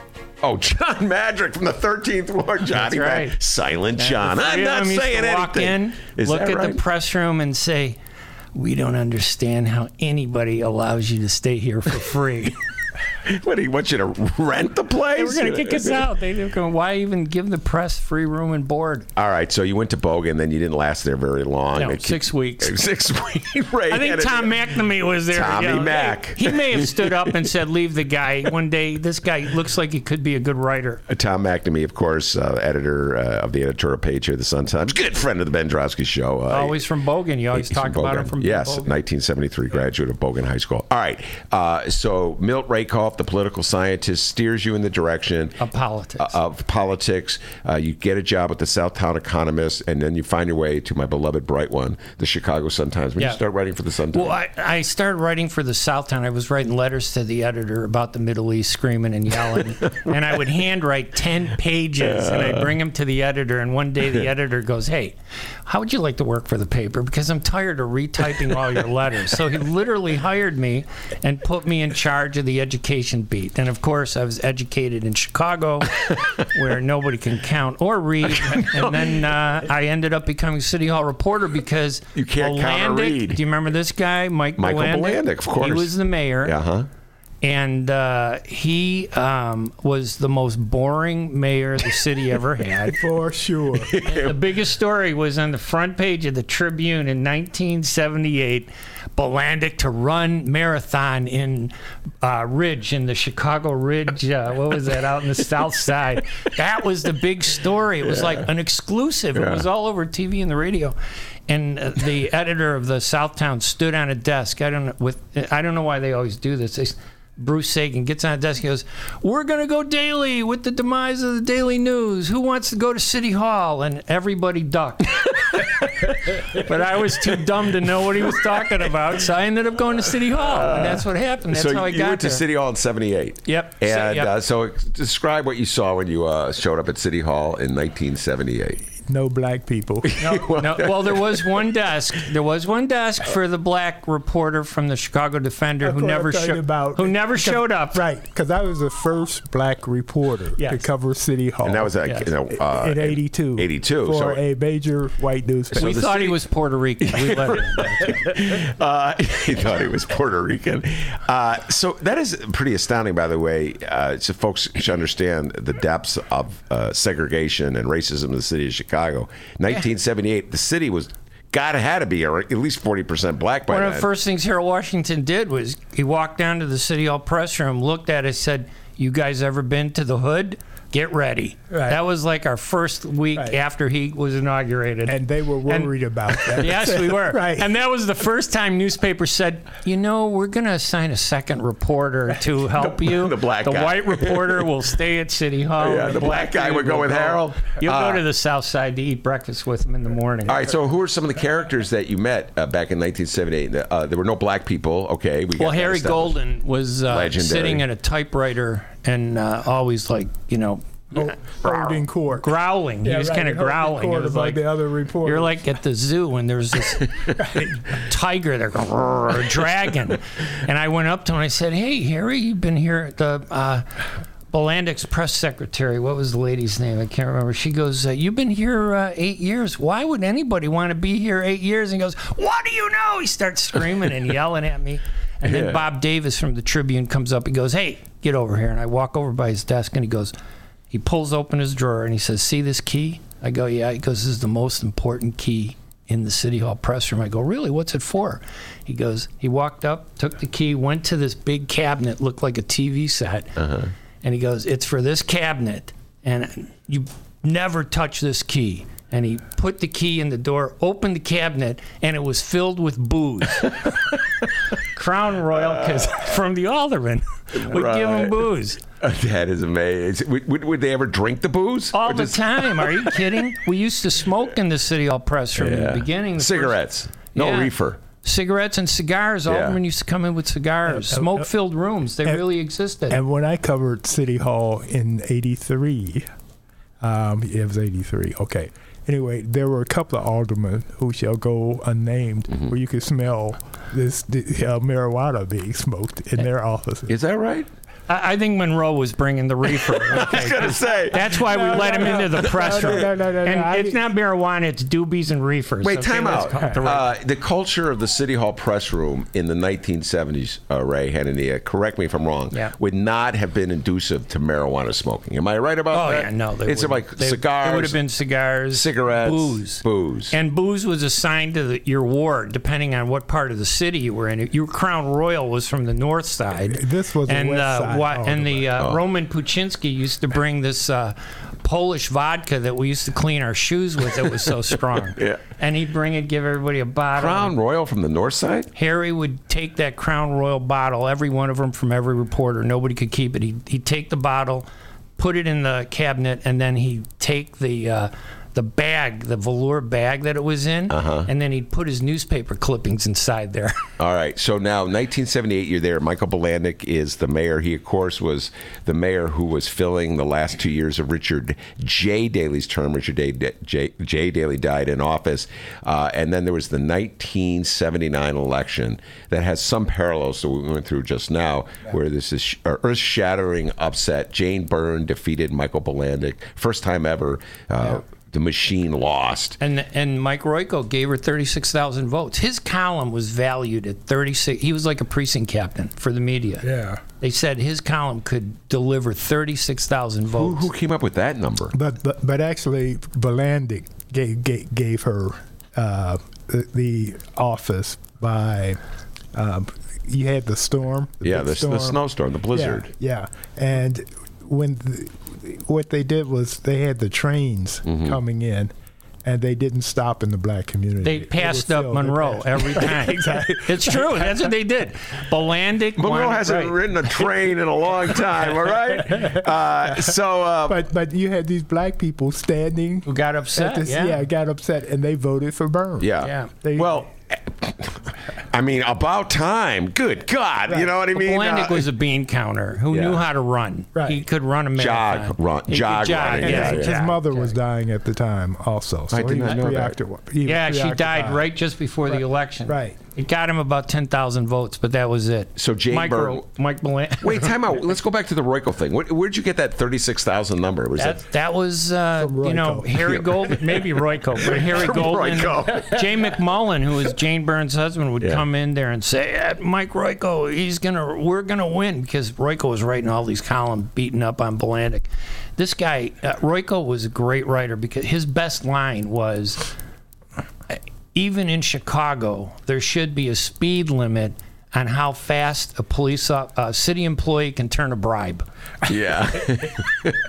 That's a great yeah, line. no, he's a great. He come up with those lines, yeah, man. no, he's a great writer. Uh, all right, so uh, you're you're a rookie reporter. You're downtown. Jane Byrne's running. What were your initial thoughts of Jane Byrne when she Well- was this insurgent Well, nobody covered her except the community press. I, I was right for the Southtown. She came out to the Southwest side. Um, there were a lot of white women from Bogan High School, the Bogan Broads. Yeah. A lot of them were actually nice ladies. Yeah, I don't. But that was the name they gave themselves, Yes, Bogan. Broads. And uh, so they invited Byrne out there, and Byrne was talking to them, saying, "Hey, you guys have been pushed out of government. You don't have a voice. I'm going to give you your voice back." Um, Bilandic pretty much ignored everybody, and uh, you know that's that's how I met her. I would go out to the Southwest Side and cover her, and you know she was pretty nice. She talked to me all the time, always Miss Happy. and she know. was uh, uh, was it? She'd have a wig yeah. and a heavy coat. Did you and think she could possibly win? nobody thought she could win? When did you first think? Well, the, when when uh, Mike or when uh, Alderman Ed Burke at a birthday party for Fred Roti at City Hall. They, are all there were no they were not hiding anything back then. When they wanted to use government Yeah. to celebrate somebody's birthday, they'd do it at City Hall and they'd use all the booze from the City the press car. coffers. yeah. Um, he said nobody's going to vote for her. Nobody votes for their aunt. Yeah. He said nobody votes for their aunt. Nobody wants Aunt Jane, you know, to be elected mayor of Chicago. And uh, then afterwards, he said, "We have a problem." To the to Harry. Harry and Bolden. this is like about maybe ten days before the election, and uh, um, we kind of knew that these guys were nervous, but they still thought they could pull it off. But um, when they lost, it was the biggest story in. Well, in Ray, I have to say this. Uh, I'm not from Chicago, so everything I'm learn about Chicago is I, I mean I'm literally learning it for the first time. So there's disadvantages and advantages. One of the advantages is that I think Chicago behavior is weird because this is not acceptable behavior. So get back to Well- Blanda. Let's just talk about this. Utter arrogance of the people who run this city. Was- they did not clear the streets. Then they told people move your cars to these designated parking lots. It was so worse people than are that. He had a he had a deputy mayor that they paid ninety thousand dollars for a ninety page report on, On how snow to deal removal. with snow. Yeah. And the main conclusion was to get rid of the snow after a big snowfall. Yeah. You shovel the snow. Yeah, no, I could have told them that. I would have done it for forty-five thousand. But they told people dig your cars out, move them to these designated lots. Yes. When they people went outside, and Yes. and this is some and serious that was the snow. Tribune that, that Bob Davis. He went out to the lots to check them. You give him credit. He time out. I gotta away. give the Tribune credit something for Ray Anthony. I you know, know that's I- hard for listen, me to the do. Sun Times was phenomenal. I loved working there. I got Well, hired in '85 to work for him, but uh, Bob Davis actually went out to a lot, and it was because he lived out in that area, Okay. and he couldn't park his car. He he came to work late, several hours, and he wrote a big story about how they said they plowed these lots, but they never Well, did. I also remember TV reporters uh, like sta- we are standing in the how TV reporters. Well, they would follow all the newspapers. Oh, yeah, Remember the day Monroe when newspapers led the news, Oh, yeah. and the the radio reporters and the TV reporters. They literally put me on retainer. I was working for ABC, Yeah, uh, yeah, WLS, and yeah, NBC to bring them up to speed on what was happening at City Hall. All right. No, Jo- Joyce was working at Channel Two. Joyce is, uh, Monroe's wife. She's working at Channel Two in the late 70s Mm-hmm.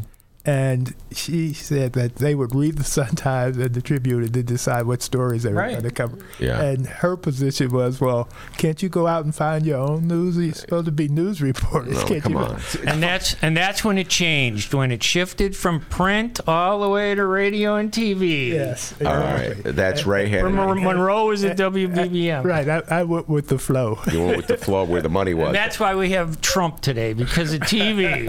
We will uh, do a little more talk about uh, those Jane Byrne years with Ray Hanania and Monroe Anderson when we return. Read the Chicago Reader to get up to speed on what's what in Chicago. Culture, food, arts and entertainment, weekly concert listings, weekly event listings, the environment, travel. I can continue, but you get the point. And for all of you Chicago political junkies, raw weekly columns on real city politics from Maya Dukmasova and our very own Ben Joravsky. The Chicago Reader, free to the public in newsstands throughout the city and online at chicagoreader.com. Read it now and be a more informed Chicagoan. Cirque du Soleil's Big Top comes back to Chicago with its latest show, Volta. Venture into a captivating voyage of discovery inspired by the adventurous spirit of freedom, where a surge of action sparks a high voltage journey. Volta. Playing May 18th through July 6th under the Big Top at Soldier Field. Tickets at CirqueDuSoleil.com. Volta thanks their partners Hennessy Black and Champagne Nicolas Feuillatte. But we got to get down to business. Did you know that 40% of the people in Illinois opt to be cremated? Well, it's true. And Chicagoland Cremation Options honors their wishes by providing cremation services directly to the general public. Chicagoland Cremation Options provides an affordable, ethical, and easy cremation arrangement, whether in person or online.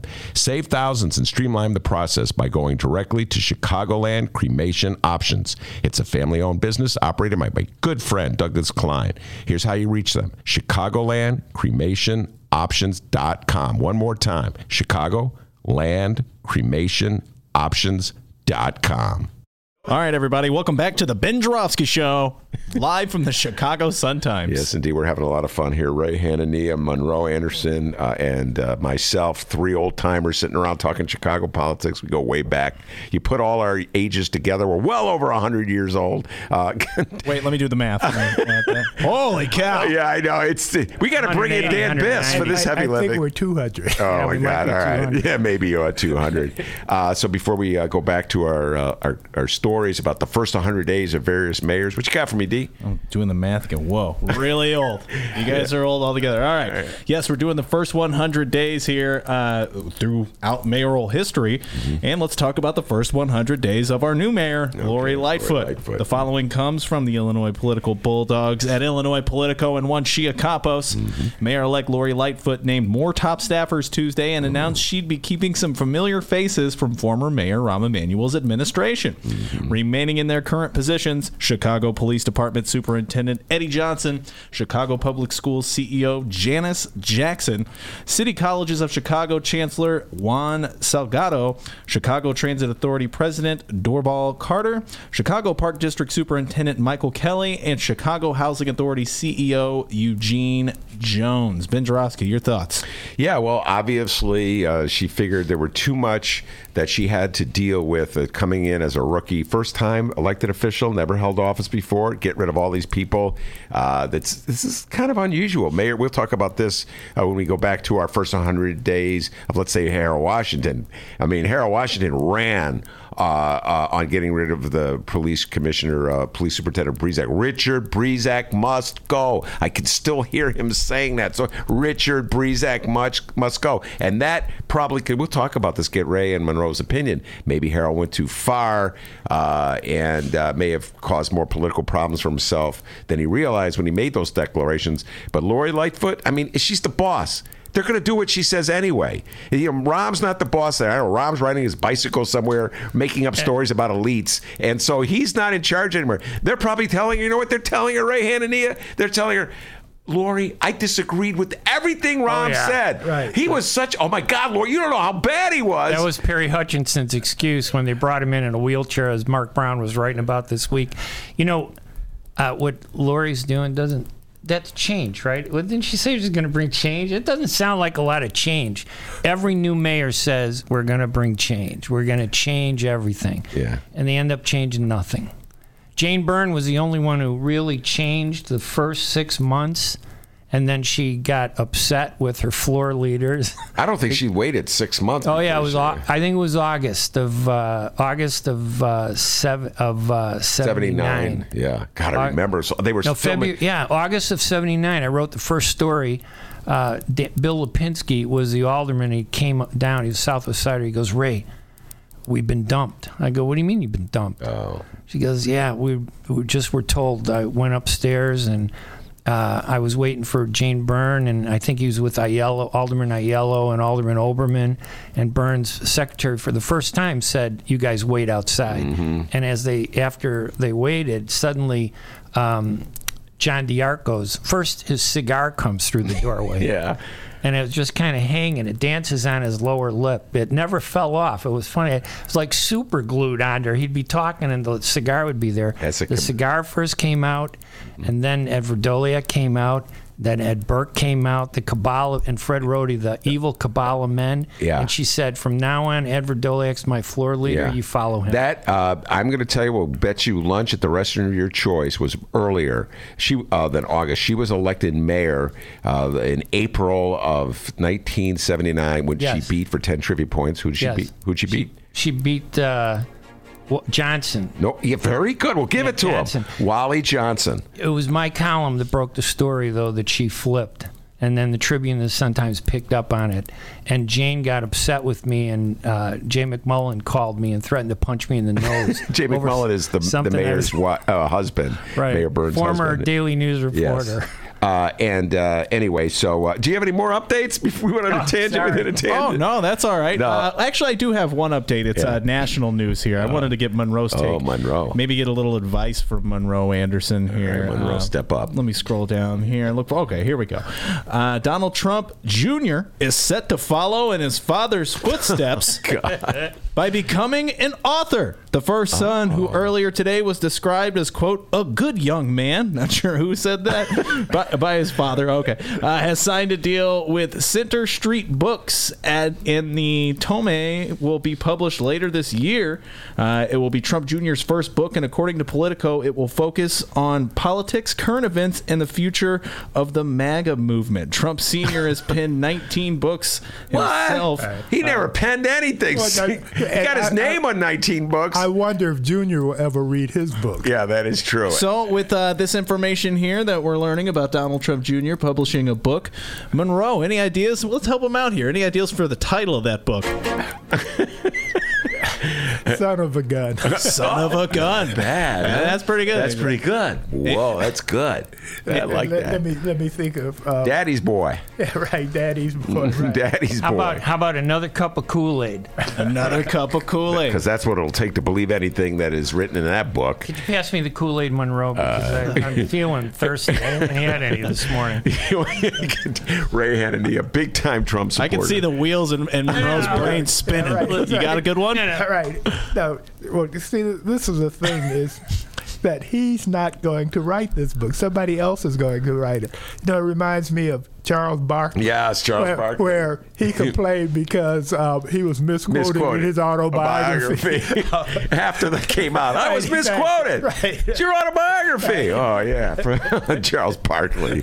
Uh, but uh, okay, anyway, Donald Trump Jr. Oh, Any ideas for a title of the book for Donald Trump Jr.'s book? Ben? Daddy's boy. I'm sticking with Daddy's boy. Daddy's boy. Because he would be boy. nowhere without Daddy. All right. And- or, or, or better yet, Granddaddy's boy. yeah, really. Because Fred, Daddy like Fred would Trump. anything if it hadn't been for Daddy. Fred Trump. I like pass the Kool Aid. I'm sorry. Pass the Kool Aid. All right. There you go, Donald. He's a huge fan of this show, by the way. Loves Donald the Trump. show. Oh, yeah. Oh, he's weighing in. He tweets He us. loved that blazer. He tweeted. he, he, he, he may call in any minute. now. Yeah, he's calling in Needs right to now. understand TIFs. Uh, you know.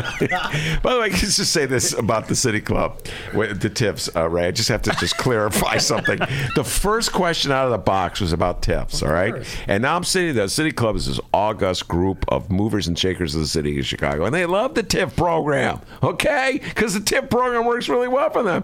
And they're like, "Yeah, don't say anything bad about those TIFs. I'm like, well, I know I don't agree with everybody in the room here on TIFs. You didn't Like- get mugged there No, when you were leaving? Oh, wait, they did give you a mug. They gave me a That mug. was close. Oh, Ray's got a million of them. Uh, they not only gave me a mug, as I said, they gave me this. Uh, I am now a member of the city club. Have you put it under one of those uh, black lights to see what else is written on there? Because there might be some things written on there you may not want to see. Uh, yeah, or may that's show up in the middle of the night. and a name card or a placard or whatever this thing. Yes. Oh, yeah, this is Yeah. good. Piece of paper with your name on it. that was like a that was like a target, so they right. want to make sure people knew which one to nail. You know Ray did stand up, right? I did not know Yeah, I did stand up. Yeah. After September 11th, some lady came up to me and she said, uh, "I can't believe because I'm a Christian Arab Palestinian." She came up to me and said, "I can't believe." You became you gave up your Christian religion to become an Arab. She said that. And I looked at her and I go, Lady, I just had three cavity searches, okay? I'm not in a good mood. Please don't talk to me. I got to go call my cell long distance. It's going to cost me a fortune. And she started Great- laughing. In your opinion, three greatest comics of all time. Go. Jackie Mason, Ray Hanania, Oh, wow. and Aaron Freeman. Aaron Freeman's great, and Jackie Mason. Amazing that He hated mentioned- me. He's the guy that kicked me off of a, a comedy stage at Zanies. That's you know I always en- end up advancing Monroe when somebody either threatens to punch me in the nose or kicks me off. Wait, a time out. But why would you put Jackie Mason on that list? He didn't know. I'm joking. I oh. actually I love Jackie Mason. He was hilarious. hilarious. He Yeah. was. But when he he he thought I he was told I was Arab, and I was going to open for a show that he was doing, and then somebody said, no, no, no, he's not just an Arab. He's Palestinian, And they kicked you and off they the show. kicked me off the show. Yeah, and for- it just went international. For the record, Ray Hanania, uh, as he said, uh, Christian Palestinian. Uh, well, he's American, but um, his parents come from Palestine. He is married to a Jewish woman, and his son was bar mitzvah. How Yeah. about that? Yeah, the kid's had- sitting right he's there. right here, and he wrote a book too. He wrote a book My already. dad is an Arab. Leave him alone. Hey, maybe that should be the, the, the title of Trump Donald Donald Trump Jr.'s book. My dad is an My Arab. dad's Leave an him Arab. alone. or, or how about my dad is a Russian? There we go. Winner. there we go. Uh, all right, so let's go back to Chicago politics. Kool Aid and collusion. That's uh, all. That would be a Man, better we're getting title. better. Kool Aid and collusion. Um, all right, so Jane Byrne is the mayor of the city of Chicago. We've we're going to have to to agree to disagree on when she decided uh, to flip and join the cabal. I say it was within the first month of her uh, taking office. You're saying it wasn't until No, I'll tell you exactly, and I'll be real quick. It was when they were doing the investigation of that Croatian terrorist that Yeah, hijacked that, the yeah. plane. That was in the summer. And uh, Victor Verdol, uh, Victor Vrdolyak, Ed Vrdolyak's brother, was the police chief, and Byrne was upset that he got all that TV attention Right. and wanted him fired. And her floor leaders couldn't punish the guy because Ed Vrdolyak was so right, good at We're just going to have to hold off on this one. Uh, the only thing I remember from the August of 1979, heavy marijuana use for me in those years, right? And, yeah, at Chicago confession Fest. time. At Chicago Fest. The- They closed down a Lakeshore Drive to film the Blues Brothers. When Yeah. you said August 79, Oh, yeah. I just flashed back Yeah, that's to where uh, she did the uh, guns with the hand picture with the Blues Brothers, With the glasses. and that photo got out about her looking like Yes. a mobster with a hat. It was like and a great thing for her, but It she, was. she They objected turned- to it. Well, she was no longer loved. She flipped. she, she flipped to the dark side, and Yeah, I'm she telling you, she went completely to Yeah. the to the. she went know, over dark to the side. Vrdolyak, and it's Charlie it's a, Swibel. Charlie Swibel was in charge of the CHA. But by the way, just think about this for a moment. Ed Burke. That's 1979. He was already represented the dark side. He is still an alderman from the 14th ward. He uh, he he's only lost the most powerful position in the city council's chair of the finance committee because the feds finally got around to charging him. It's a disgrace to the city of Chicago, Ray Hanania, that he's 40 years. It took 40 years. I mean, and I'll be honest, out of all of the politicians, uh, Ed Burke was probably the least bad of all of them, honestly. What do you I- You the know, because I put him in context of Ed Vrdolyak, the D'Arcos, um, you know, uh, some of these uh, uh, aldermen from the South Side. D'Arco was a committeeman from the first ward. machine. Yeah, I mean, some of these machine aldermen were, were they were they were pretty bad. when you say were- bad, what do you mean? well, they were just, you know, just I don't know how to ex- describe it. They would uh, the the rules committee was set up so that a uh, developer would come in and give you the alderman in the let's say the eighth ward a thousand dollar donation. You would then you would then introduce the developer's uh, development uh, uh, zoning change. If it passed, because you would allow it, he would then come and give you a thousand dollars after. That was the bonus. and you can. And one of my first stories at Yeah. the Sun Times in '85 was because Danny Davis took over the zoning, you know, committee. He said, "Ray, you can come and look at all the records, and you could literally track the money from the when it was donated." The zoning ordinance, and then the payoff, you know, the follow-up payment that came after. All right, so I'm going to ask a question that's going as a follow up to that question. I'll ask both of you this. Um, am I being naive when I say Chicago is cleaner now than it was back then? Go ahead, Monroe. I, I, th- I think it will be because uh, we're, we're getting rid of aldermanic privilege. Oh, I see. I, okay, don't get me started on that phony issue. They're not All going to do anything with aldermanic privilege. These are aldermen. These are all politicians. I don't care. Jane Byrne, the one thing that I realized after covering City Hall is, and, and listen, I, I think Jane Byrne was uh, uh, unfairly treated. Why do you say that? Uh, by the media. We when she flipped, we just were we savaged her. I think we were unfair. Um, Rich Daley was behind the scenes to, trying to do a number on her. Um, that was part of the reason Vrdolyak, she put Vrdolyak in power because Vrdolyak came to her and said, listen, um, I only want power. Rich Daley, her ally, wants your job. And I think she ended up believing it. But um, all the It was true. it was true. was true. because it was reason true. to believe they had a plan. They Yeah. were going to take over. But every politician starts out wanting to do the right thing. I think. Um, and they realize the system doesn't allow you to do that. You have to get elected not by your enemies. You got to get elected by your friends, and friends want stuff, Right. and friends ask for things, and it doesn't seem like a, a tough thing to hire somebody who's a relative until after it's on the front page of the Sun Times. you know, nepotism. You know, mm-hmm. from uh, industry, Well, well, right? plus, Monroe that yeah, hires all right, its relatives exactly. anyway. So. Right. No, they have. When I was press secretary, mm-hmm.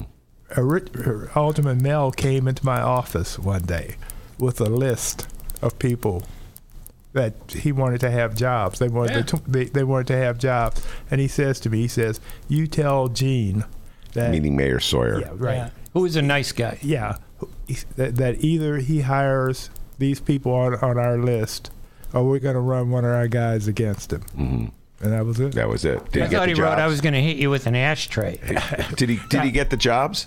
No, no, sorry, I couldn't do the job. No, Monroe he couldn't doesn't want to guys admit it. He's job. taking No, the fifth. No, he did no, because no, no, no. Seriously, he couldn't do that because he was already um, painted as being part of the former 29's guy. All right, we're going to get into all that, but let's just start with 1983's election. We barely got out of 79. We're running out of Harold time. here. Washington was brilliant, funniest guy that ever walked into City Hall. Yeah, yeah, He had a great sense of humor. yeah. He did. He did. He went. He once looked at an Alderman Orbeck, I think, and he said, "I don't trust that guy. He has a smile like a bent tin can." Yeah, Mike, that's good. That was a Mike Royko line. Yeah. I mean, if but that Mike Royko had never written, our- but he was our- that our- smart. Our, uh, Harold was being interviewed by city hall reporters, mostly white, and somebody asked him about um, dark. something being kinky, yeah. and uh, he looks at him. and He says, uh, "What do you mean by kinky? Why couldn't it be straight?" It's you know with the hair. Yeah. yeah, right. And they're like, huh? exactly. Huh?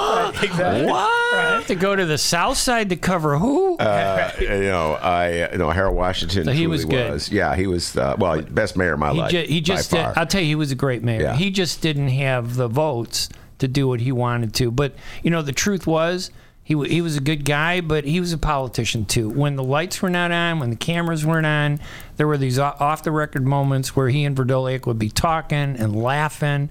Ed Burke would be talking with them. They'd I don't be believe that. around. I'm telling you, not they the would. Ed Burke part. I believe the Vrdolyak right, part, but not the Ed Burke No, he part. didn't- he didn't- Ed he- Burke. He, he, he said that. Um, he, he Yes, said come that, on.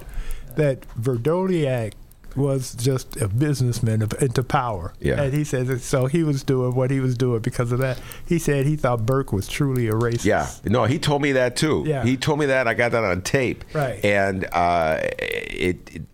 Listen, Harold Washington was one of a kind on so many levels. Uh, his mastery of the language was something that uh, you know I was not the smartest kid in the world, Ray and Monroe. And I remember I was interviewing him once. This is r- back in '82, and he said, uh, "I'm not for quid pro quo." I had no, it was like me trying to pronounce Circus de Olay. I'm like, Oh, that was a blast. yeah, I'm like, Sir, do, do, oh, excuse me, Mister. I went to France once, uh, so it's. I'm like, I wrote it down as phonetically as I could, Ray and Monroe, because I was embarrassed to admit I didn't know what he was talking about. And as soon as the interview was over, I was like, hey, does anybody in the, know what this is? And, oh God, Ben, you don't know anything, but I love the well, he- man he, he, dearly. did that intentionally. He loved sending reporters to the dictionary. Dictionary, antediluvian. I didn't know what that was. right, you know what right, antediluvian is, Ray? before the flood. Look at but Ray. That's okay. Uh, I had to look it up poet. when he first said it. I had to look it up. he first- He didn't No, know. He's a graduate of that uh, Revis. High School. He you, should listen, know you can't say though that once he got into office, he, you know, I mean, listen, there's politics. You could find problems with any kind of politics. There's nothing, um, you know, that can't be criticized in All politics. right, Ray, but I do not want uh, my show to contribute to the notion, so I'm going to vehemently disagree with you. That's right. That the opposition, uh, led by uh, Fast Eddie Vrdolyak of the 10th Ward and Ed Burke of the 14th Ward, was anything other than racial in origin. It was the most bigoted display of just overt white racism that I had ever encountered. as Would you a- accept that they were using racism as a weapon and a tool to win? Because that, that's what what some difference people does that make? No, no, I'm not saying there's a difference. I'm saying, but in their mind, it wasn't that they hated black people. It was I don't know what's in their racism was going to separate uh, their opponents from the power that they wanted. You know so they used it. Uh, let me just tell you this. I do not know what was in the minds of Eddie Vrdolyak and Ed Burke. I know that in the aftermath of their uh, of the debacle of what they did. They try to justify it before it was too late. Yeah, before too well, that was uh, Bernie Epton. They try to justify it by saying, "Oh, well, we didn't really believe it. It was all political." I think they handed that to Bernie Epton. I think they gave Bernie Epton that before slogan. too late. I just want to get that point out there. So do Yeah. all of us no, I agree that it. was I absolutely Monroe. Do you agree with that? It, it was, it was very racist. But you know, uh, and again, I'm not trying to defend it, but I'm trying But- to say that in the context of Chicago, Chicago was a racist, racial city. I mean, uh, even when I grew up, like in the '60s, I'm Yeah. telling you, race drove neighborhoods, race drove politics. So m- making the jump Yeah. to racism, um, I think you got to at least take it in that context. All right, no, listen. Bob, Bob Davis. He was talking about Yeah, Bob the- the reporter. Yeah, the reporter for the Tribune. He once told me that um, they needed. This was before Harold, but he said they they needed guys in in the press room that they could talk to, that they could speak their lingo with. This was Wait, who it, what, what, what, who needed guys in the press room? the alderman. The They needed white they guys. They needed white. Oh, guys. a They needed- translation. right? Exactly. So they could get their stories he- across. another thing Bob Davis did one time was he made this quip about um, one of the aldermen was uh, one of the dumbest white men that he had ever seen. And then he realized that he was saying. He said it to me. you? Yeah, and he must have read the look on my face because he apologized right there on the spot. Unbelievable. See, that's what we're dealing with, Ray Hanania. I mean, this stuff was.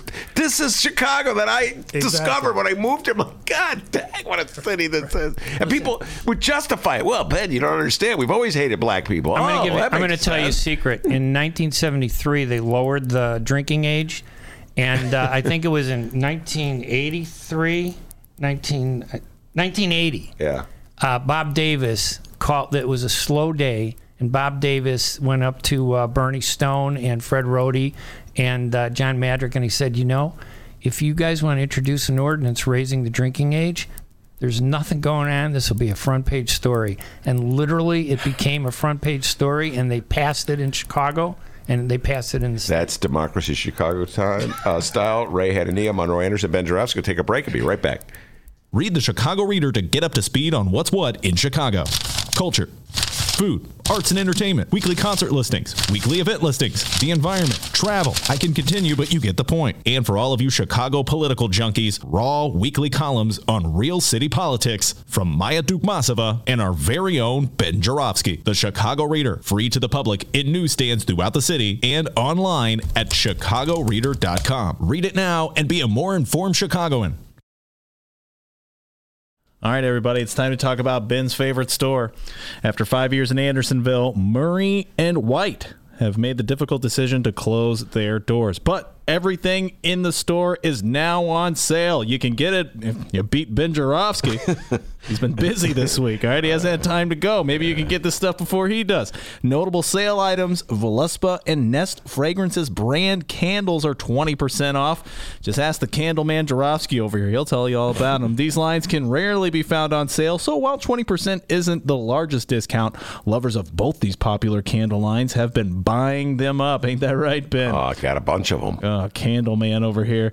All right, all rugs are 30% off in store new orders through June 1st. All floor sample furniture is 30 to 50% off. Antique furniture pieces, 40 to 50% off. Pillows are 40% off. Picture frames, 40% off. Jewelry, 40 to 50% off. Mirrors and wall arts, 30 to 50% off. Home decor and accessories are all 20 to 60% off. Lamps, 50% off. People, I can keep going everything is a discount all right? Store fixtures and lighting is also on sale. Once again after five years in andersonville murray and white have made the difficult decision to close their doors. But right now head over there murray and white in andersonville to get some fantastic deals. Ben save some candles for the others you please. I'll try. thank you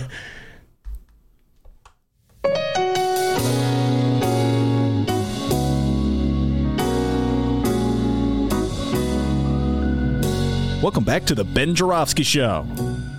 Take us home, Candleman. All right. Uh, that super cool music means we're coming to the end of, of another super cool show. Ray Hanania and Monroe Anderson still in the studio. Uh, that's Monroe on the organ and Ray p- playing the keyboards. Yeah, Ray Hanania, excellent on the keyboard. You know that, Dave? I'm lead guitar. Oh, he's I'm the lead guitar. Led Zeppelin. Oh, le- whoa, Led Zeppelin, man. Uh, 1973, uh, Stairway to Heaven. All right. Um, uh, before we head out the door, I have to ask you this question. We only made it. We're going to do first hundred. Just made it to, through Washington. We barely made First it to term. Washington. We didn't even get to ask you about council worship, but that's all right. We'll, This we is bring- all a plot to stay away from Donald Trump, okay? Oh yeah, oh Ray Hanania. That's his, one of his low moments in his life as a. I- I'm going to say real quick, is that Okay. fair? I, I, I supported Trump because I wanted him to throw the game board up in the air. I wanted him to destroy everything, and, and I think that's basically what he's doing. done. Yeah. so are okay. you happy now? Yeah. Yeah, I am. Okay. All right, Ray Hanania. Uh, the Arab in me is smiling. Uh, yeah, uh, one of his low moments uh, as a citizen used to be with good voting rights. Thanks, Ray. when, when Monroe thought I was Puerto Rican, I was a great guy. Now he knows the truth. Donald Trump just weighed in, right? Appreciate your support, Ray. Uh, yeah. My son does a great Donald Trump. All right, we'll have to bring him on next time. All right, now I have to ask you this: uh, both of you have been on, uh, you've each been on both sides of the fence. Uh, Monroe was a columnist, a writer for the Sun Times and the Tribune uh, and Newsweek, and then he went to work as a publicist, the chief spokesperson for Mayor Eugene Sawyer. Ray Hanania uh, wrote for my beloved Bright One, the Chicago Sun Times, for many years, Southtown Economist, and then he went to work. I'm laughing; it's not fair. Uh, the city of Cicero, I as his repre- listen, I represented 22 aldermen. Yeah. I represented three congressmen. I represented five state reps. I represented four Cook County commissioners. I did go into the suburbs. How are you going to make money? You want me to starve to death? He, he, No he- angel he- ever he- called me up and said, Ray, I need he- PR. He, was Betty's PR person. yeah, before she was actually exposed by me as a crook. Uh, Betty, uh, and t- uh, please tell people who Betty is. No millennial knows who God. Betty is. Just the last name. Betty Loren Maltese. Uh, Who is the mayor of Cicero? She was convicted of corruption in a very sophisticated mob run plot. It was just fascinating. All right, that's a topic for another time. She sounds nice. she could use some of those candles that we were selling, uh, Yeah. the scented ones. and that used to be Al Capone's um, town. that is, uh, and by the way, Ray loves it. We, no, don't get him started on this.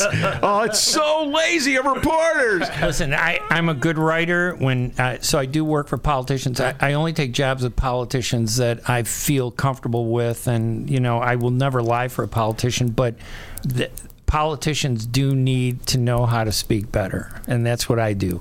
I help them take what they want to do, and I translate it into, Into your English. language, Ben. English? into your into your language. Would you take Sarah Huckabee Sanders' job?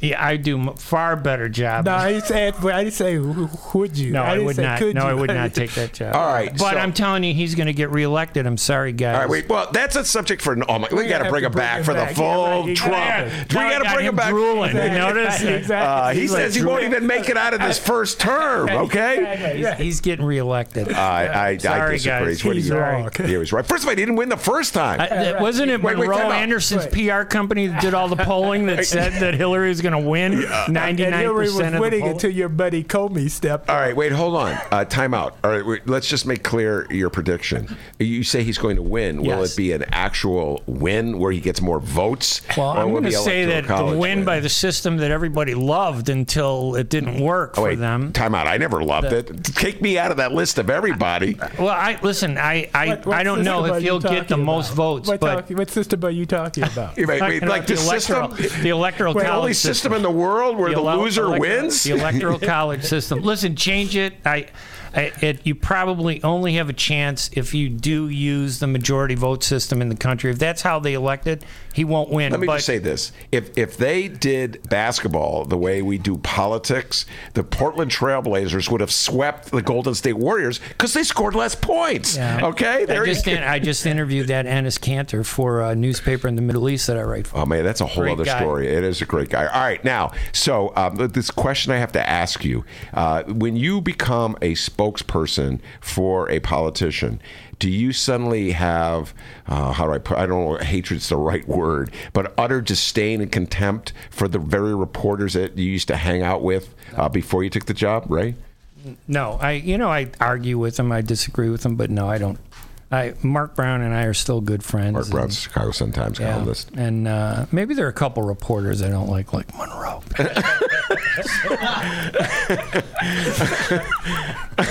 He's trumping. I'm his hero. There's some Kool Aid, Monroe. Have, have another drink. Have Uh, another- so, what's your attitude about this, Monroe? Oh, no, I, you know, I I liked reporters when I was press secretary, but what I learned was to be very careful about what I said to them.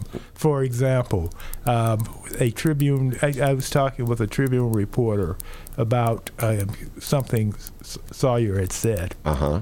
And I say to her, because she had been a friend of mine, you know, and so I say to her very ca- casually, as I would a friend just talking, say, well, you know, he talks funny, but he meant to say this. What showed up in the Tribune, his press secretary says he talks Wow. funny. So, what did Sawyer say to you? Uh, What he did- didn't say anything. he funnily He- he talked angrily. Yeah, exactly. But the thing is, I mean, I was so embarrassed by it because I'm his spokesman. Yeah.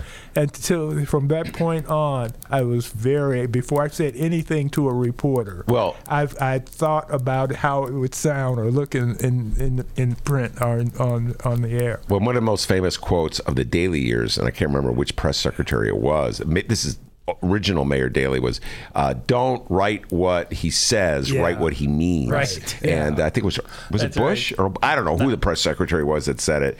Uh, maybe Sullivan, I don't know. But uh, that became you know Right. like a rule, a, a great line in Chicago Right. politics. Exactly. All right. That's a good rule. Right. No. Right. In general, then you got to try to figure out well, what does he mean. That's, that's what Sarah Huckabee Sanders tells us all the time. Yeah, I know. And it seems like whatever he means changes Right. moment to moment. Anyway, we're going to bring uh, Ray Hanania and Monroe Anderson back sometime. It was a lot of fun. We didn't even get to, we were 1983.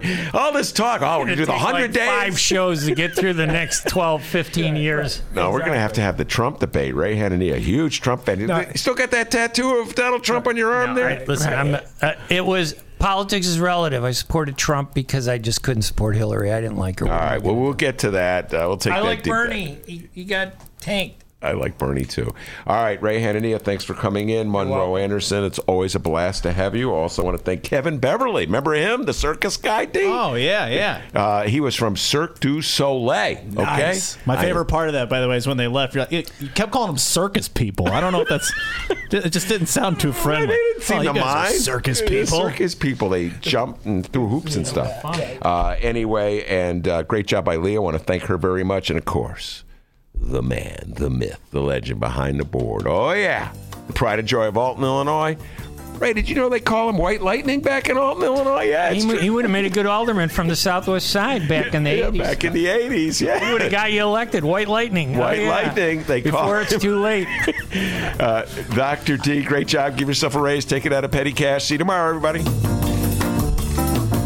And remember, you can download previous Ben Joravsky shows at both Chicago Sun-Times and Chicago Reader websites, chicago.suntimes.com slash Joravsky and chicagoreader.com. Just look for the Ben Joravsky show at the top of the Chicago Reader page. Bonus interviews are there as well. We do those every weekend. If you've yet to check those out, go check them out on the same site, chicagoreader.com, chicago.suntimes.com slash Joravsky. We'll be back tomorrow.